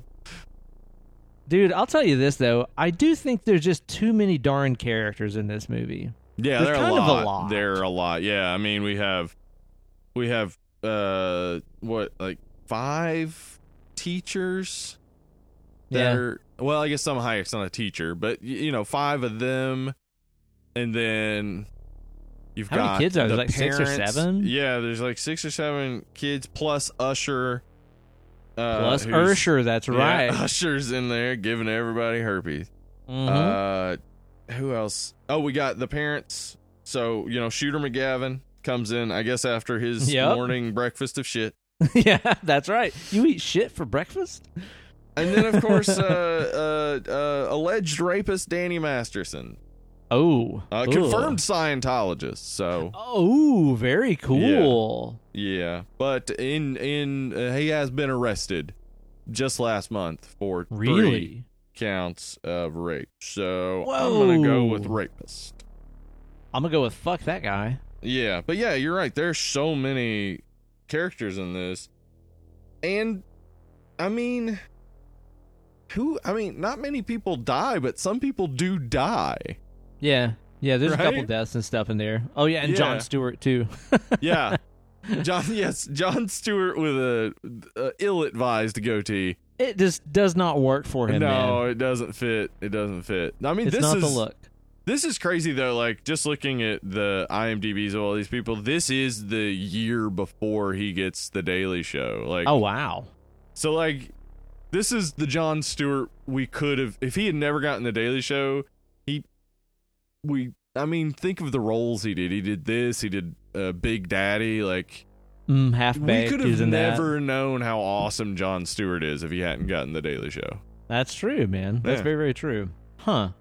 But yeah, overall, like, there's a lot of these characters, and I get that they were going for, I think, kind of a, a little bit of a reversal of the archetypes that we saw in, like, The Breakfast Club, because, Yeah, you know, as, as we know, even though those kinds of roles of the jock, the cheerleader, the artist, the goth, Sure. whatever, those can exist. Yeah, even though we know of those from movies and stuff like that, it's like, oftentimes when you get to know those people in real life, yeah, they're, not like that. they're not that yeah. one dimensional. Yeah. Some you know? people are. Some people really buy Sure. into that for sure. I mean, from my experience, though, uh, somebody who uh, played sports and also hung out with the metal kids and uh, smoked a lot of weed, uh, I, I knew a lot of people across the gamut. There are very few people that I would say fit any sort of archetype. So Yeah. it, yeah, it's it's it, you already sort of lose out in having characters like that by 1998. Like I think Scream had more compelling characters, right? Like Scream's characters each had some sort of personality. Yeah, and they were a little less pigeonholed into being one box Yeah. or or another, you know. Yeah. So, yeah, I think by 1998 we should have a little more character development. I mean, spread out some of that stuff. I mean, I, I Josh Hartnett can be handsome and smart. That's fine. But why does he? Why is he also the rebel drug dealer? yeah, that's kind of the thing about this that the more I thought about it, the more I realized like it had to have been on purpose that they took these things that look like very surface level character archetypes and then over the course of the movie everybody kind of reverses their character archetype in Yeah. some way. Like for example, Elijah Wood, the shy camera kid, Yeah, is the guy that gets the big action yeah, quippy he's the line hero. Uh-huh. beat at the end. Yeah. Yeah. I mean, we've got well, even the jock wants to be the nerd. He wants to quit playing sports and stuff Yeah. like that. You Yeah. know, all he's trying to do is to quit the swim team and football and blah blah blah. Um, our The head popular cheerleader, doesn't want to be with the the jock. She wants to be with the Yeah. nerd. Right? yeah, exactly. So But it's like it there's seems all like these she little wants to be with whoever gets all the attention. But yeah, I see what you're saying. Is everybody is kind of yeah, because very much uh, Stokely at the end is a completely different person. That makes no sense. Yeah, like, that's the no sense, reversal where it's just like, okay, so your arc reversal is that you just denied everybody who you were the whole movie. Yeah, yeah, it's Good weird. story arc. Cool. Yeah, but it, I mean, it it does work too with finding out that the person who basically started it all, the queen of the aliens, is this sweet person who's been accepting and loving and and really like just a good person the whole time. I mean, So- I don't know. I, I think that that whole arc with her character is there to sow distrust among aliens, people from other counties. Go back to where you come from. You're an alien. I know it. you you are not from this county. Your I you. McDonald's is not across the street from your Walmart. How am I supposed to get around? Mm-hmm. That's right. That's right. yeah, uh, I do think. I mean, you know, anytime you're doing Invasion of the Body Snatchers, you're you're talking about the fears of uh, both uh, uh, change in ideology in your government or a change in uh, racial dominance in a country. So when you present that element, like what what is this alien representing for us? Like, is she is she the uh, is she communism? Are we supposed to be scared of communism? Is she uh, the, the Latin American integration or uh, immigration? Is that what we're worried about? Like, what is the alien representing in this? Right. You know, and that's an interesting point too, because especially considering we are just talking about those character archetypes not really being on the inside the way they might appear on the outside. Yeah, Even that in itself is kind of a, a pod person, body snatcher Yeah. you know, fear typically, but in this it's kind of presented as a positive where it's like, yeah, Yeah. this person looks like this on the outside, but it's actually a different person on the inside. Yeah. Like that that in itself is kind of like even a soft pod person reveal that these Yeah. characters aren't who we think they are, you know? Yeah. Only it's done in a positive sort of way. It is, yeah, and it's more of a yeah, it's more of a teenage coming of age type of story in that way, Breakfast Club style. Uh, Yeah. So yeah, then uh, the alien, like the problem is that the mask the alien uh, is putting on is accepting Mhm. when what it wants is conformity. So That's what I think is ultimately that's at the, the at the core is conformity. Yeah, conformity yeah because especially too like the notion of setting a movie like this in this you know pod person style yeah, in a high school is such a perfect setting because you know conformity and fitting in and all that kind of thing is uh, from what i understand very present in the public school system and stuff. So sure, sure it is. Yeah, the notion to set a, a you know body snatcher movie in a high school i think is really really good actually. I think that's every bit as good Yeah. as you know the, the the things premise of a body snatcher movie set on this arctic base where all these guys are trapped in a little you know base with each other trying to figure out who's the alien and stuff Yeah, I think Uh, this is I think that's strong. good. I think this is strong on idea, but not in execution in a lot of ways. But still executed well, but just not not to the point where it where it really makes many of the points that it's trying to. I think so too, man. This is Yeah. one of those ones where if somebody was like, "Yeah, we're going to take another swing at the faculty," I think I would actually be like, yeah. Okay. okay. Yeah. Yeah, Yeah. yeah. Because the Uh-huh. first one was more of a more of a bunt, really. Because again, Yeah. it's like using what I said earlier about like it's the thing plus the Breakfast Club in a high school. It's about conformity. I'm like, fuck yeah, sign me Yeah, up. that's a interesting. great Yeah. idea. I Yeah. I do think they could have just taken a lot of these ideas and themes further, though. Yeah, yeah. It, do, it doesn't. It doesn't ever get deep enough. So like the the scenes like where they're basically duplicating the thing with with the drug. Um, oh man, yeah, very heavy-handed. That whole scene of Yeah. like, we all got to do this thing to prove that none of us is Yeah. the alien. You're like, okay, so exactly like the thing. Got it. Yeah, and and the thing is, that's fine. It's fine to do this alien thing, but the problem is what you've done instead of setting up the tension like the thing does, and then developing the tension through character, so that when we get to that scene, the tension's already there.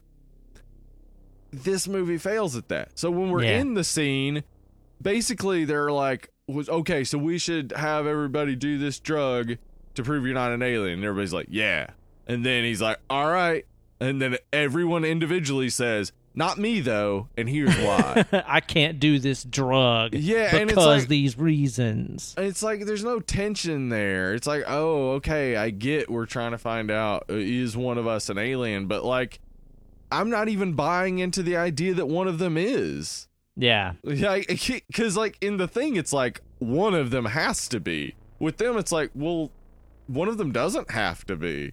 Yeah, They they're in a school. There's like hundreds of kids there. Yes. Yeah, So, that yeah, scene, just man, just felt very heavy-handed, and I swear to God, it's got to be like realistically long. like twelve to fifteen It's minutes so long. long. Yeah. And really, Yeah. honestly, too, I mean, the things blood test scene is also very long, but Yeah. that movie, as we discussed when we reviewed there. it, Yeah. the tension's there, the claustrophobia, Yep. the fact that there is no escape, even if you Mhm. know you wanted to get away, you can't. You're in the fucking fucking Arctic, you know. And you know that the result is going to definitely be that one of them is infected. Like, yeah, the odds are movie- there. The movie just sets this up in the scene suddenly. It's like, okay, suddenly we're pretty sure one of us is an alien, probably, right? Yeah, but there I is a possibility that among the hundreds of kids at our school, one of us might be of this group Uh. of six or seven people. So let's spend a Yeah. long time deliberating and taking Jesse Spano caffeine pills because we're so excited, we're so scared. I listen. Emily and I were talking about this last night. There, uh, I, there's no recreational use for caffeine aside from the ways you already get it. Like Yeah. taking way more caffeine than you normally would take is not a good time. It's not No. fun. Mm, and it's not like the same as like fucking cocaine or something like that. That's no. a true upper. Yeah. So, I, I listen. Movies. Let's two tropes we have to get rid of. One of those tropes is making up a drug. Just Yeah. don't. Oh, yeah. There's always that. In this movie, it's scat. yeah, just don't. It's just I shit. thought maybe that The was name of it is Jenkem. shit. You know, like it, he's calling Jenkem. it scat. Maybe it's Jenkem. It's just a bag of his Yeah, own piss and shit go. that's been fuming up for days. If you don't know what I'm talking about, don't Google Jenkem. You don't even want to. yeah, you do not. Just need don't. to. Yeah. So that's a problem. But my major problem in this scene is the concept of the chemistry prodigy. Dude, some people are just Mm. born with it, man. Yeah, may, maybe maybe it's Maybelline. Who knows? But here's the thing: there are certain things you can be a prodigy of. There are definitely geniuses who are very capable of learning certain subjects very easily. Sure. But this is a guy who is at best 19, goes to public school. So anything he's learned, he's learned on his own. And doesn't seem to be trying too hard to learn this. But anytime something comes up, he's the expert on the subject. That's Like- true. And he knows how to put together these chemicals. Now, li- seriously, you set a musical prodigy in front of a piano, you come back in an hour, they'll probably be able to play something. hmm you set someone you think is a chemistry prodigy in front of a bunch of chemicals that they don't know, they will get nothing out of it. Yeah, it's like here's some liquids and powders and stuff. Uh, Yes. See what you can do with it. There There's is no not a logicking thing. your way through that. There's no prodigying your way No. towards a chemical reaction. Chemistry is about well documented knowledge of certain chemicals. Like it is not about knowledge that you could pull out of your brain out of nowhere. from Right. observing the world around you. So there's no such thing as a chemistry prodigy. Nobody who uh who doesn't know about a computer system can sit down at a computer and just hack. That's just not a thing. Nobody is a computer prodigy. You have to learn these things. I'm just saying, like, we got to get rid of these characters who are prodigies at things that you could not be a prodigy at. Some people are really smart and good and learn those things early, but it's not a prodigy. It's just a person who focused on a thing and learned it. Like, you learned guitar. Yeah. You may be very good at it. Were you good at it immediately? No. Exactly. Hey, but Steve, I had the advantage of the fact that I was blessed. That's true. Ble- oh, Yeah, I was that is blessed. like, isn't that like the biggest insult? It's when the biggest insult. Yeah, attribute Yes. your talent to God when it's like, Yeah.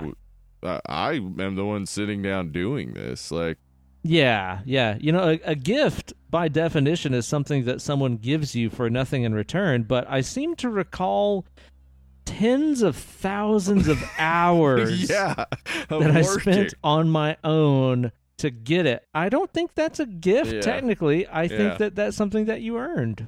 Yeah, Jamie Call Lannister said that, didn't he? Wasn't that a thing he said? Probably. Somebody- yeah, sounds about right. It's not a gift. I work at it. Yeah. He shredded a sword. That's a right. Sheba. But yeah, so that's that scene is rough for a lot of reasons for me. Uh and specifically it's just like, okay, like they all seemed to be on board with, yeah, that's right. That's a good alien test. We, yeah, that's what we should do. all right, but not me though.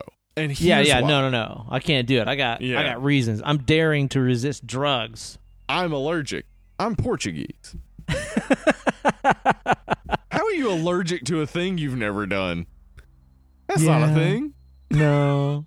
I don't think that's a thing. also the way it shows that she didn't do it, everybody would have Oh, seen. Everybody would have fucking seen that. yeah, there's that little replay thing at the end of like, oh no, I flicked open the cap with my little tentacle finger and all the powder fell out on the floor. It's like, Everybody was somebody staring when she did it. I understand Yeah. that. Didn't she do it last? I guess because Jordana Brewster didn't do it. So I guess everybody else, the assumption would be, oh, they're on the drug, so they aren't paying attention. Maybe Really? Because like caffeine tends to make you hyper Yeah, aware. yeah, exactly. So I, I'm pretty sure they'd all be like, "What the? What was you with your tentacle finger and all the powders all over you now? Wait a second. Yeah, and in reality, they all should have started talking like they were on Gilmore Girls. That's true. Yeah, All that fast talking, Yeah. all them quips and Yeah, pop culture that's references. true. They should have sounded like Lorelai. yeah, and also too, I just don't understand how he can apparently be such a fucking genius and have a haircut that looks like goddamn Simple Jack. dude. I don't know what they were going for, and if it was uh, uh, Dumb and Dumber inspired or what was like. Like there was that thing of like bedhead for a while. It was just like, oh, Yeah. fucking push pomade into your hair and just push it every which direction, like you just rolled out of bed. No, Sure. he he looked like his fucking got a mom bad cut his haircut. hair, Yeah. and she was uh, probably blind. his blind mother cut his hair, and he's really proud of it. He's like, Yeah, "My exactly. mom did it. Don't talk about it." But also too, like, is there sort of a pro drugs message in this movie? it does seem to hinge Drugs on the save the existence day. of drugs and how drugs will keep you from being a conformed alien monster. right? Because Yeah. at the end of the day, drugs are the winner. Hey, man, I've been saying that for years. You're just ahead of the curve here, man. Yeah. Uh, yeah, I don't know. Like, here's the thing that I think about though. You know, is that especially with the the conformity message, and and there's obviously some very heavy handed use of Pink Floyd cover songs on the soundtrack that we'll talk about here in a second too. But you know, obviously the message of conformity and these teachers trying to make all the students into little clones of themselves and stuff is, is very present in the movie. I, I kind of do like that at the end of the day, what, you know, saves our heroes at the end of the movie is a skill that this guy learned on his own. Like, it's really more about like his skills that he learned outside of school and using his Yeah. own natural talents as a chemistry prodigy Yeah. are what Mm-hmm. saved the day, not what he learned in school the same as everyone else. It's about our Right. individual gifts, Steve. Yeah, yeah, and that's a very kind of Gen X sort of message where it's it's just like real important to let people know you can learn stuff outside of school, you know. Whoa. It's like all, all the rest of us who've had the internet for a good portion of our life are like, yeah, uh huh, you can. That's yep, it's true. But in 1998, like to you had to tell an entire generation, like, yeah, look, I know school was boring, but there actually is interesting stuff to learn, Mhm. and like yeah, that that that was I do remember in the 90s reading books so much more because it was that desire to learn and also the internet not either not existing or not really existing in a way where you can get a whole lot of information out of it. Mhm. Um, reading was a big thing. Like it was, and in some many ways, a non-conforming thing. So the message of this actually it, it does work so well for its time. I just think it, it hasn't aged exactly very well. Because I think a lot of those concerns just aren't as present anymore. Like, I don't know how much conformity is an issue anymore. yeah, I would think that like, and and again, this is just fucking two guys that haven't been. Yeah, in we don't have school in God kids. We don't long. go to school. Uh, so, yeah. But- yeah, but I would imagine, yeah, the existence of social media and even just the fact that being a nerd is cool now, like the fact that Yeah, you can do everybody plays video games and some people Yeah. play sports, and it's just Being an individual is the thing now. Yeah. Yeah, so like maybe that's not as much of an issue as it was for us. So maybe this is one of those movies where, you know, young kids would watch this now and completely not get it. I don't know. Yeah. I mean, the people you hear complaining about conformity now are the people calling everyone sheep for wearing masks. Oh, like, Jesus Christ, man. And it's a holdover from this. This this was their teenagehood. This was them like growing up. Like conformity was the the big bugaboo. Like that was the thing to be afraid of. And Yeah, I just don't think it's as big a worry anymore because people, you can find your own niche audiences and your own groups and stuff very easily online. And it can just be Yeah. like, oh, well, yeah, I mean, people at school don't do this, but thousands of other people do Tons this. other people do. Yeah, this is not unusual for me to be into yeah. being a furry or whatever it is yeah, whatever. into. You know? Yeah.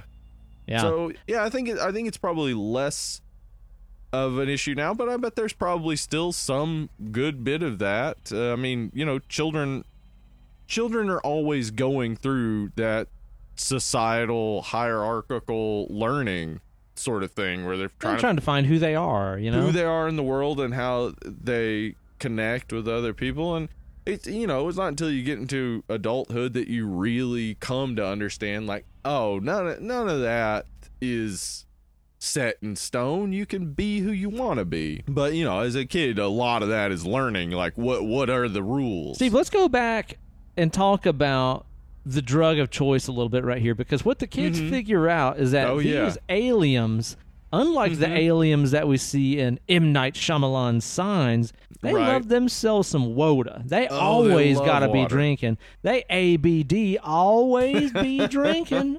yeah They got to have themselves that H2O. And what they figure out is that caffeine is an extremely mild diuretic, so that should do the job, right? yeah that'll do it that'll dry them right out in a second I mean, diuretics. Maybe this is a uh, like connection to Dianetics. ooh, I like where that's going. Yeah, go ahead.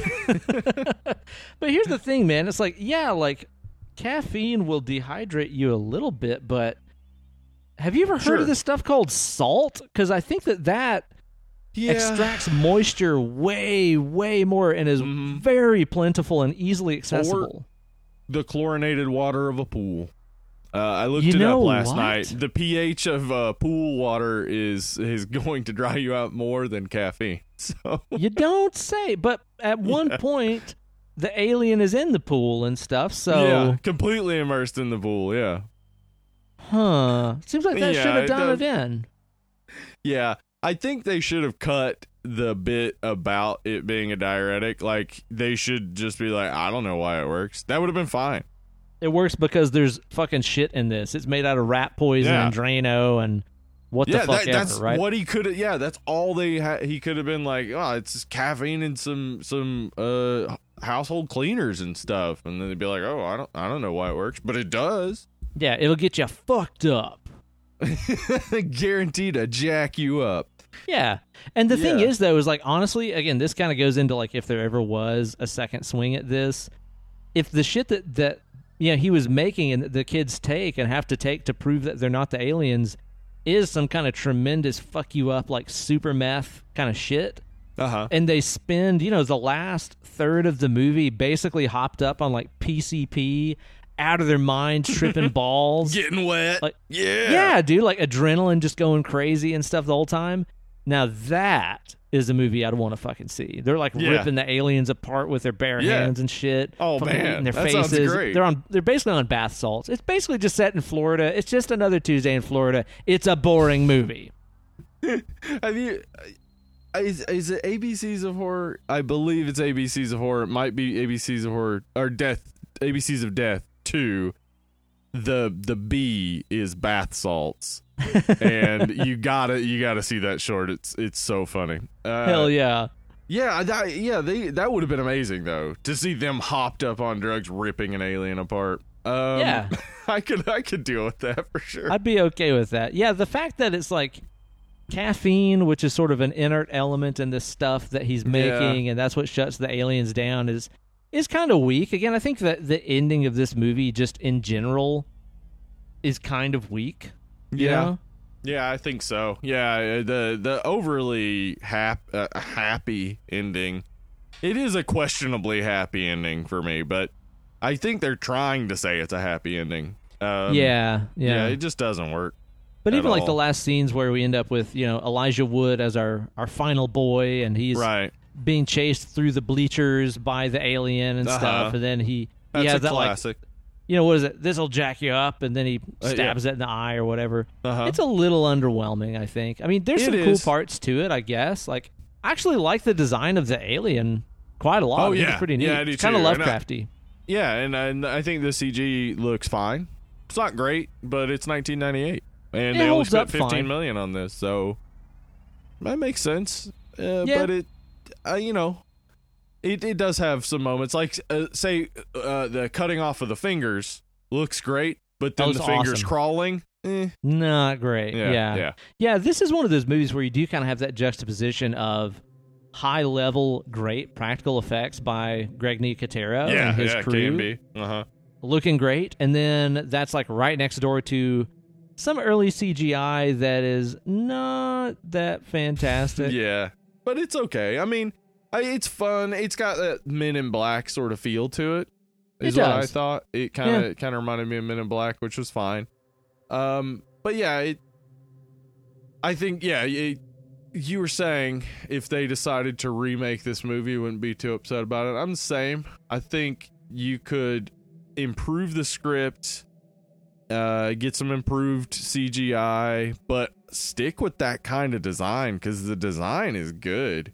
You're, I mean, the you're right up the alley with Lovecraftian. Like, we have no idea what this creature's planet is like from Yeah. looking at it. Like, it's just like, what is this? Yeah, it's like this alien fish creature thing that can Mhm, kind with of evolve. tentacles and yeah, Like I like the design just fine, and I like the the way it doesn't have eyes. So you're like, I Uh-huh. don't know where this thing is looking or how it's seeing me. It's very alien like in that way, I guess. And it had those like those like feelers on the side of its mouth that it used to pull back its lips so its proboscis could come out, which isn't Yeah. practical but was cool. It was Yeah, it was definitely pretty a cool, cool. bit. Yeah. Yeah, I really like too. There's that one scene where like right after they, you know, discover it or whatever, and Jon Stewart like puts it in the fish tank, and hmm Goth Girl like puts her hand on the fish tank, and it extends those little like veiny, Yeah, the little tendrils. Yeah. yeah tendrils out, and it like exactly mimics the shape of her hand. I was like, okay, that's actually pretty Yeah, fucking it cool. I like the Yeah. idea that it's subtly mimicking her form automatically. Yeah. Uh, that's like cool exposition without us sitting down with some scientist being like, listen, we've been tracking it for years. It mimics everything Right. by using these tendril things and blah, blah, blah. It's just like, oh, okay, it shows it to you right there. It mimics the form that it's close to. Um, I like that about it. I think there's a lot of good things going on with the design. And, and like you said, like there's some great special effects scenes and kills and stuff in here. Even there at the first of the movie where we get, you know, Lilith fighting for her life and she gets that like Yeah. pencil through her hand and stuff. that's awesome. Yeah, that's looks a really great. cool bit. Yeah. Uh, Jon Stewart getting fucking stabbed in the eye looks pretty good. Oh man, yeah, that application worked really well. Like it, it just looked like he had actually been stabbed in the eye. So, uh, yeah, I think all the practical effects look great. The CG, of course, a little dated is gonna be, but it works for the film. So, yeah, overall, no complaints on on that side. I'll Uh, tell you one of the CG effects that looked really good to me that I actually had to like rewind twice where I was like, okay, that's actually really subtly done. That's cool. There's the part towards the end of the movie where the big alien monster is in the pool mhm. and the the water is like kind of being darkened by I guess just all the sludge on the creature or whatever and it swims to one end of the pool and emerges as yeah. the the naked chick. Yes. that transition is That's like cool. shockingly well Yeah. done. It's hard Yeah. to tell where the alien creature ends and like the naked chick begins. Yeah. Yeah. Yeah. That's very well done. Uh, yeah, I, I liked that. I liked that transition a lot. Let's talk for a second about that soundtrack, dude. I'm confused by it a little bit. Not, Yeah, not me that too. I'm not that I have a problem with it. That Offspring song is fine. Um, the it has a few That Pink Floyd cover, it has a bunch of covers. lots of covers in here. Yeah, Creed covering Alice uh, Cooper, which mm, I can deal without. yeah, yeah, Yeah. That didn't need to happen. I don't think. Yeah, but Ben, I was uh, impressed by a song on here, and then impressed to find out uh, who it came from. So the the wall, um, uh, uh what am I trying to say? Pink Cover. Floyd. Yeah, the Mhm. Pink Floyd cover, another brick in the wall, is by Class of '99. Ben. Okay, And I had like, never heard of this. who is Class of '99? So I looked it up. Vocalist Layne Staley. Oh, from Lead Alice in guitar- Chain. Yeah, lead guitarist Tom Morello. Oh, from Rage Against a Machine. Yeah, and then we got the drummer Stephen Perkins from Jane's Addiction, Mm. Martyn LeNoble from Porno for Pyros. Uh, Never heard of any of these bands. Yeah. So they apparently just formed to do this. What? That's it. Like I It's never a- heard about this. Like there's all those other 90s supergroups like Temple of the Dog and shit like that that we all know, but Yeah. this I had never heard of.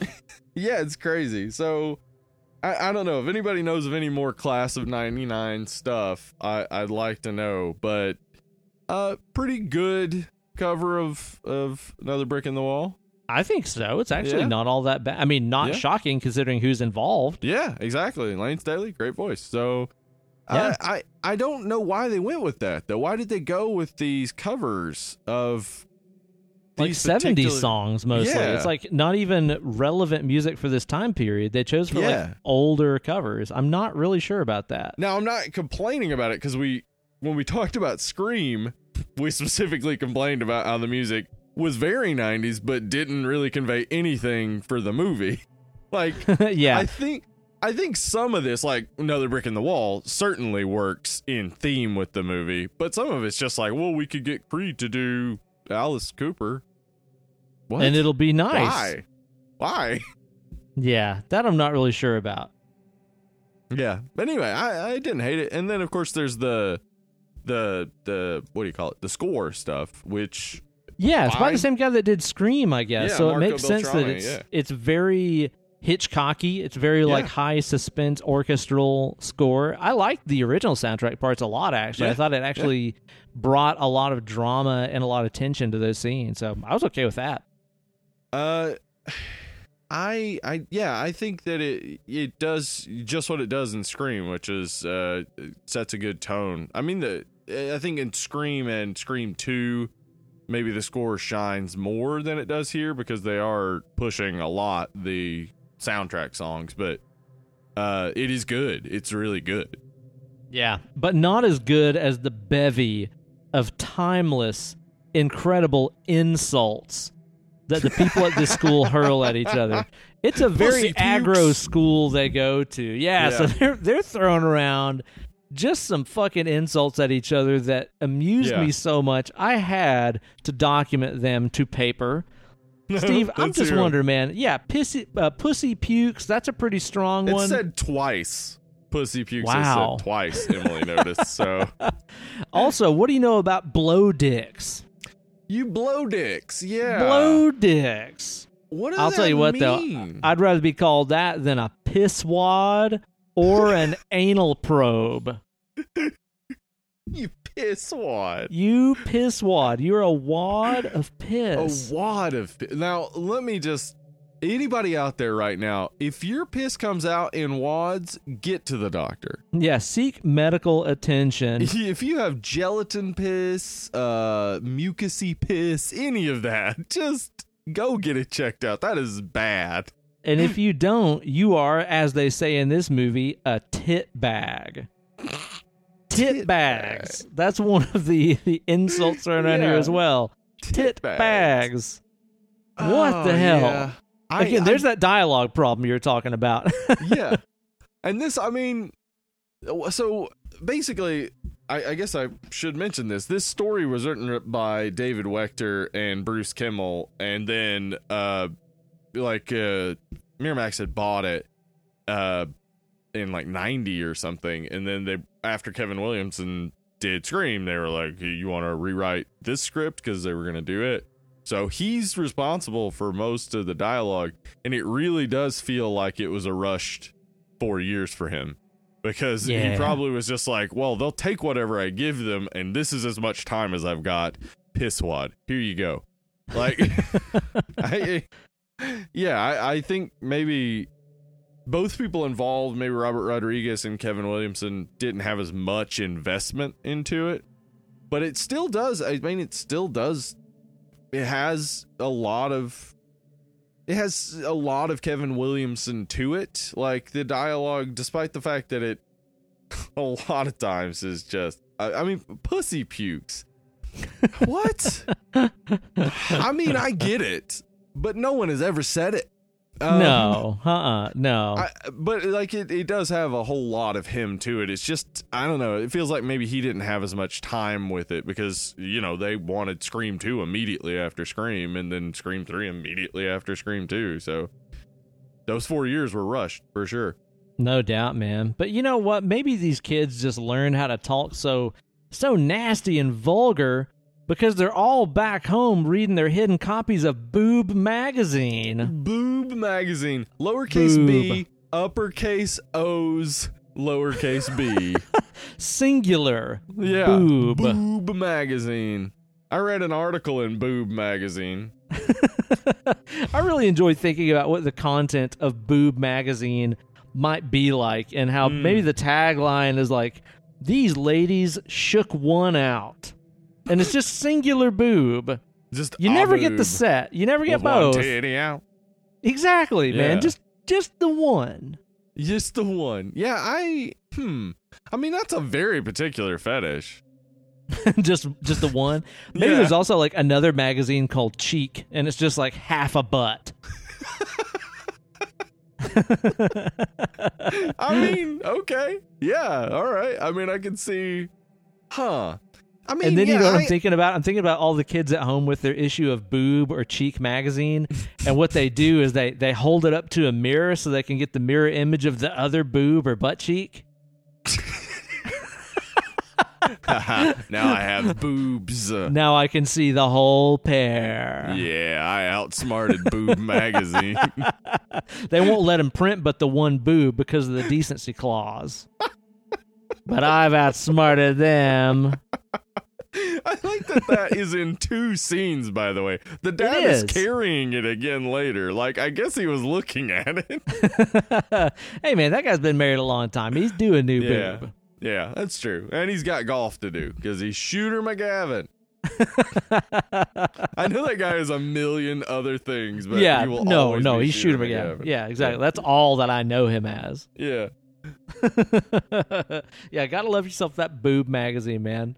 I will say though, like even though this doesn't really feel much like a Rodriguez movie, there were some shots and stuff in it that I thought were really fucking cool. Like I think that Mhm. scene where you've got the the football coach T one thousand yeah. and he's standing out there with all the football players in the rain that's and great. the lightning flashes and you kind of see the Mhm. skull face on his face Yeah. and the tendrils coming out.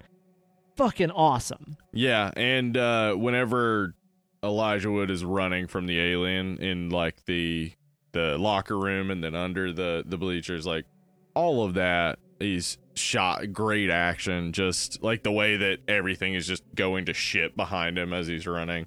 Yeah, So totally. cool. Yeah. Yeah, yeah, definitely, man. Yeah, the the pacing of the movie I think is really good. Other than again the the faux Uh-huh. The very thing long, scene. Yeah. Other than that, the pacing is great. Like it really moves along very well and gives you enough character explanation and enough story progression to keep you interested without it really ever feeling like it's lagging at any point. Mhm. Um, so I think the pacing of this movie is definitely a strong suit too.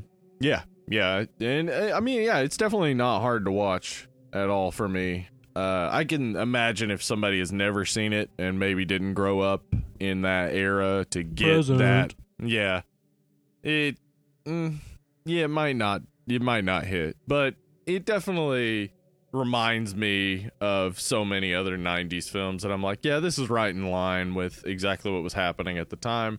But it's it's different, just slightly different enough that I'll always have a positive association with it.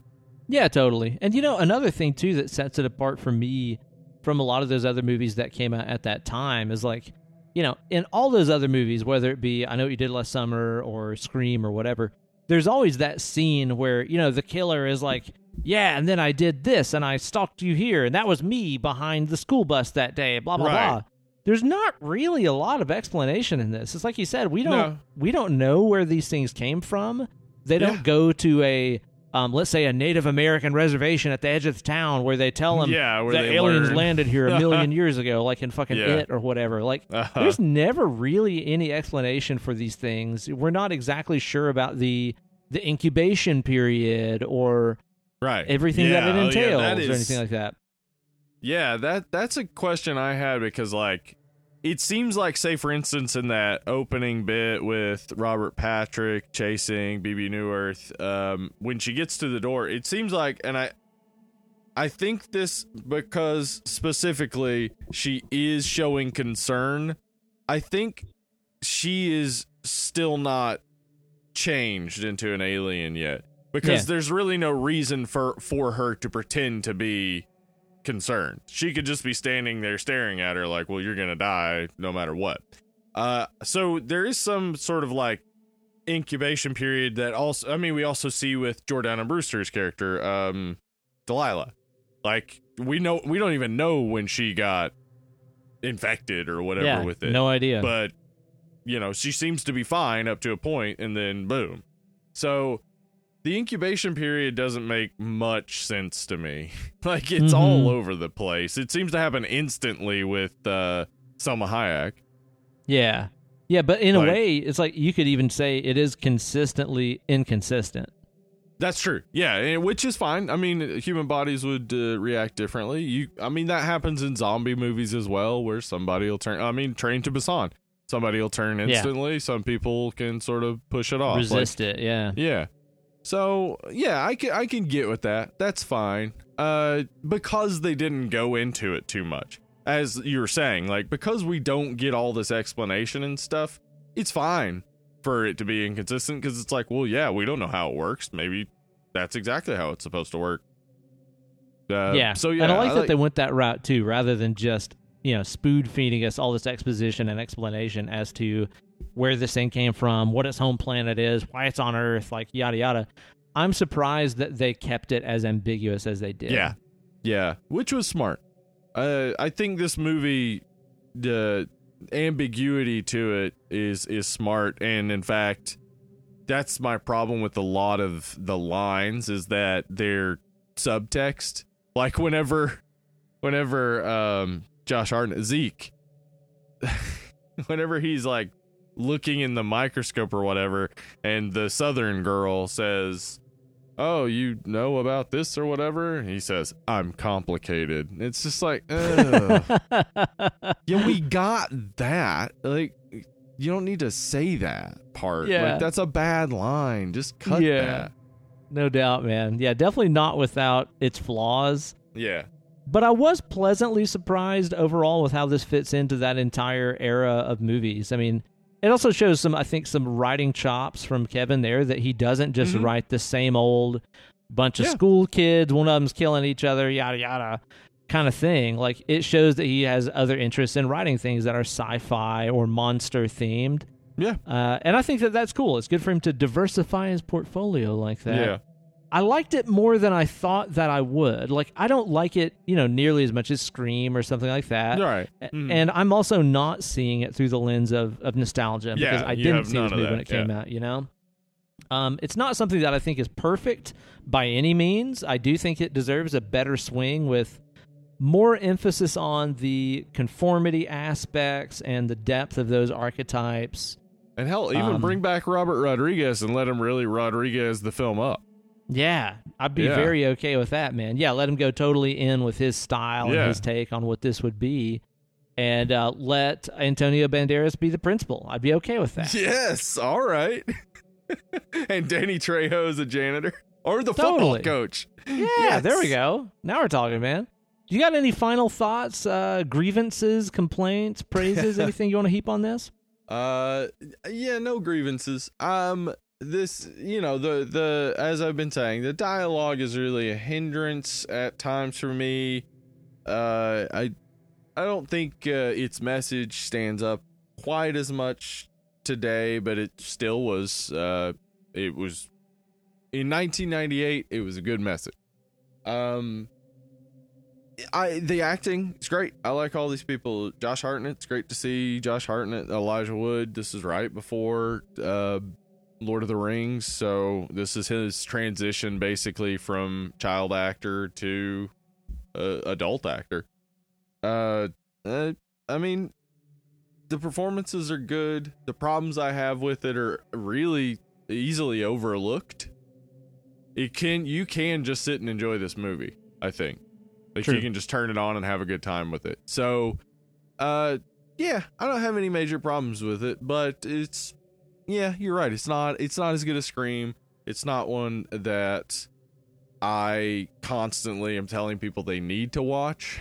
like, it's not one that jumps to my mind immediately, but it is worth a watch and still, still good. Still has a lot of good to it. So I- I'd say like, uh, like a six, six and a half. Yeah, I think Yeah. that's pretty fair. I think that's pretty fair because especially if you think you've seen it all in terms of that late '90s slasher era, right. This It- one is this is- definitely a curveball. uh-huh. Yeah, this will definitely need to be added to the checklist of 90s movies to watch. Yeah. Yeah, yeah, and it's not one of those ones like whenever we did Final Destination for the show, and I liked it because it was so shitty and like so stupid and just so fucking Right. terribly 90s. This movie never reaches that so bad it's good level. You know, it Right. never really reaches that point where it's just like, holy fuck, this is just dog shit, and that's why I'm enjoying it, like Final Destination. Right. Uh, this plays it pretty real. You know, it, it keeps everything pretty, pretty serious and pretty enjoyable and pretty, you know, reasonably real to life. I suppose you'd say for the situation that these kids are in. It never goes into, like I said, shitty good territory. It just tries to say good, good, neutral good, chaotic Yeah. good. You know. yeah. And uh, I think I'm right there with you. I think six is probably where I would put this on, where I'm not like in a rush to rewatch this one again, like I am with Scream or something like that. But at the same time, if it's on, I'm not gonna complain. Yeah, for sure. yeah. So yeah, uh, definitely a fun watch. And thanks to Tim Stone for putting this one into the old smoking bowl of movies that we choose at random, so we can do a podcast about them. I think that's the name, right? Yeah. That's the name of That's it. That's it. That's it. Okay, got it. I have to Again, remember I need to make a little label to put on there. yeah, so an we don't forget that very obvious name that we've given it. and of course, if you guys want to drop your own suggestion into the smoking bowl, you can do that becoming a $5 a month supporter on patreon.com. yeah, patreon.com forward slash dead and lovely. Head on over there. $5 a month supporters. You get uh, to, to drop a, a name in the bowl to get randomly drawn, and maybe we'll cover it just like we did the faculty today. Yeah. That's right. You guys always drop some good suggestions in there, so please Yeah, we got a lot of great stuff in there. keep the reviews coming on Apple Podcasts or whatever podcast app you can rate us on. Seriously, it helps us out like yeah, it do. a lot. Like it really, really does. Uh, podcasts that have really great ratings show up in search engines more. So go on there and give us the best ratings that you can. And also at the end of your review, drop us a question that you'd like for us to answer on a future Preview Palace FAQ installment. So that gives you a free chance to get a little bit of what you want to hear on this show on here. So go in there, write us a review, drop us a question at the end of it. Now, Steve, I am excited about the movie that we're covering next week. Yeah, I Yeah, am I am. too. Because every time I see it in as I'm scrolling through movies, I'm like, man, that looks good. Yeah, same here, man. This is one of those ones that I heard about from a friend of mine, and I just watched a trailer for it the other day, even though it came out last year. I think it was a 2019 movie, if I'm not mistaken. I think right? so. Yeah. and it looks like it's going to be one of those ones that is a visual feast that is very dark and folksy and brooding and dork because we're going to be talking about Hazusa. Hagazussa. Hazusa. Hagazussa. This Which movie looks means fucking dope. Witch in Old High German. So Oh. expect some witchery. All right, man. You know we love ourselves some witchery here on this podcast, Mhm. so I expect this is going to be one that we enjoy and love a long time. I think I might watch it tonight actually because I'm so Yeah. excited to see it, man. Get to it. Yeah, dude. So you guys be sure to tune in next week for our review of Hagazussa. It's streaming right now on Shudder, but you can Yeah. probably also rent it on, you know, Prime or whatever. Hmm, probably. But definitely is streaming on Shudder. So it's out there. Check her out. Exactly. Exactly. Well, I hope everybody out there in podcast land is doing well. Thank you guys so much for the support that you've given us, our buddy Brandon, and all that kind of stuff. You guys make our dreams come true. You guys are the best, and we are Uncle Ben. And Hollywood Steve. And we're dead and lovely, and we will catch you guys next week. Goodbye. piss bag.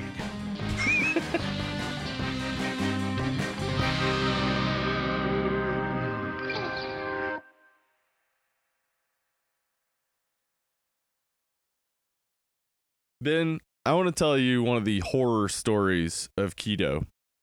it's a horror podcast. Now's the time Yeah. to let it loose, man. About the, the the terrifying world that you live in, free of carbohydrates. Yeah, I mean, so basically on keto, uh, for me, I am aiming for 40 net carbs a day, Ben. Okay, Now, that's not all a right. whole lot, but that that is net carbs, so that means fiber doesn't count. So All right. Mm-hmm. you can get all the fiber you want. Um, so sometimes I do this, Ben. I'll take a, a serving of peanuts, which has about uh, uh, six grams of protein and maybe about nine grams of carbs, but a couple of those are, are fiber. Okay, I enjoy myself a peanut. I've been known Yeah, to munch too. down on one. Just just a handful of just a regular old peanut. Yep, just just uh, some some regular old roasted, lightly salted peanuts. I'll take those, and then right after, I'll take my fiber gummies for the day that are seven grams of carbs, Ben, but five of those are fiber. Oh, It tastes faintly like the whisper of a bite of a peanut butter and jelly sandwich. so it's like a fruit flavored gummy, is what you're telling me.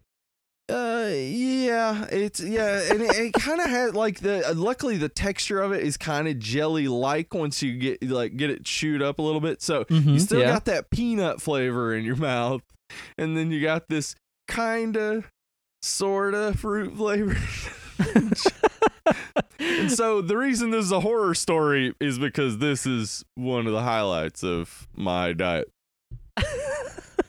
Getting old is fun, isn't it? Right? It's like when It you is. when you're a kid, you're like, you know what I think I'll have for lunch? I'll have some refined carbohydrates, Mm-hmm. sugar, Right. sugar, and Mhm. sugar. Right. And then when you when you get old, you're like, I got to find something that kind of reminds me of that that'll keep me from getting fat and help me take a shit. yeah. so so that's that's why it's a horror story because when I have that faint moment of like ah childhood bliss, I also am like, and I'll be pooping well.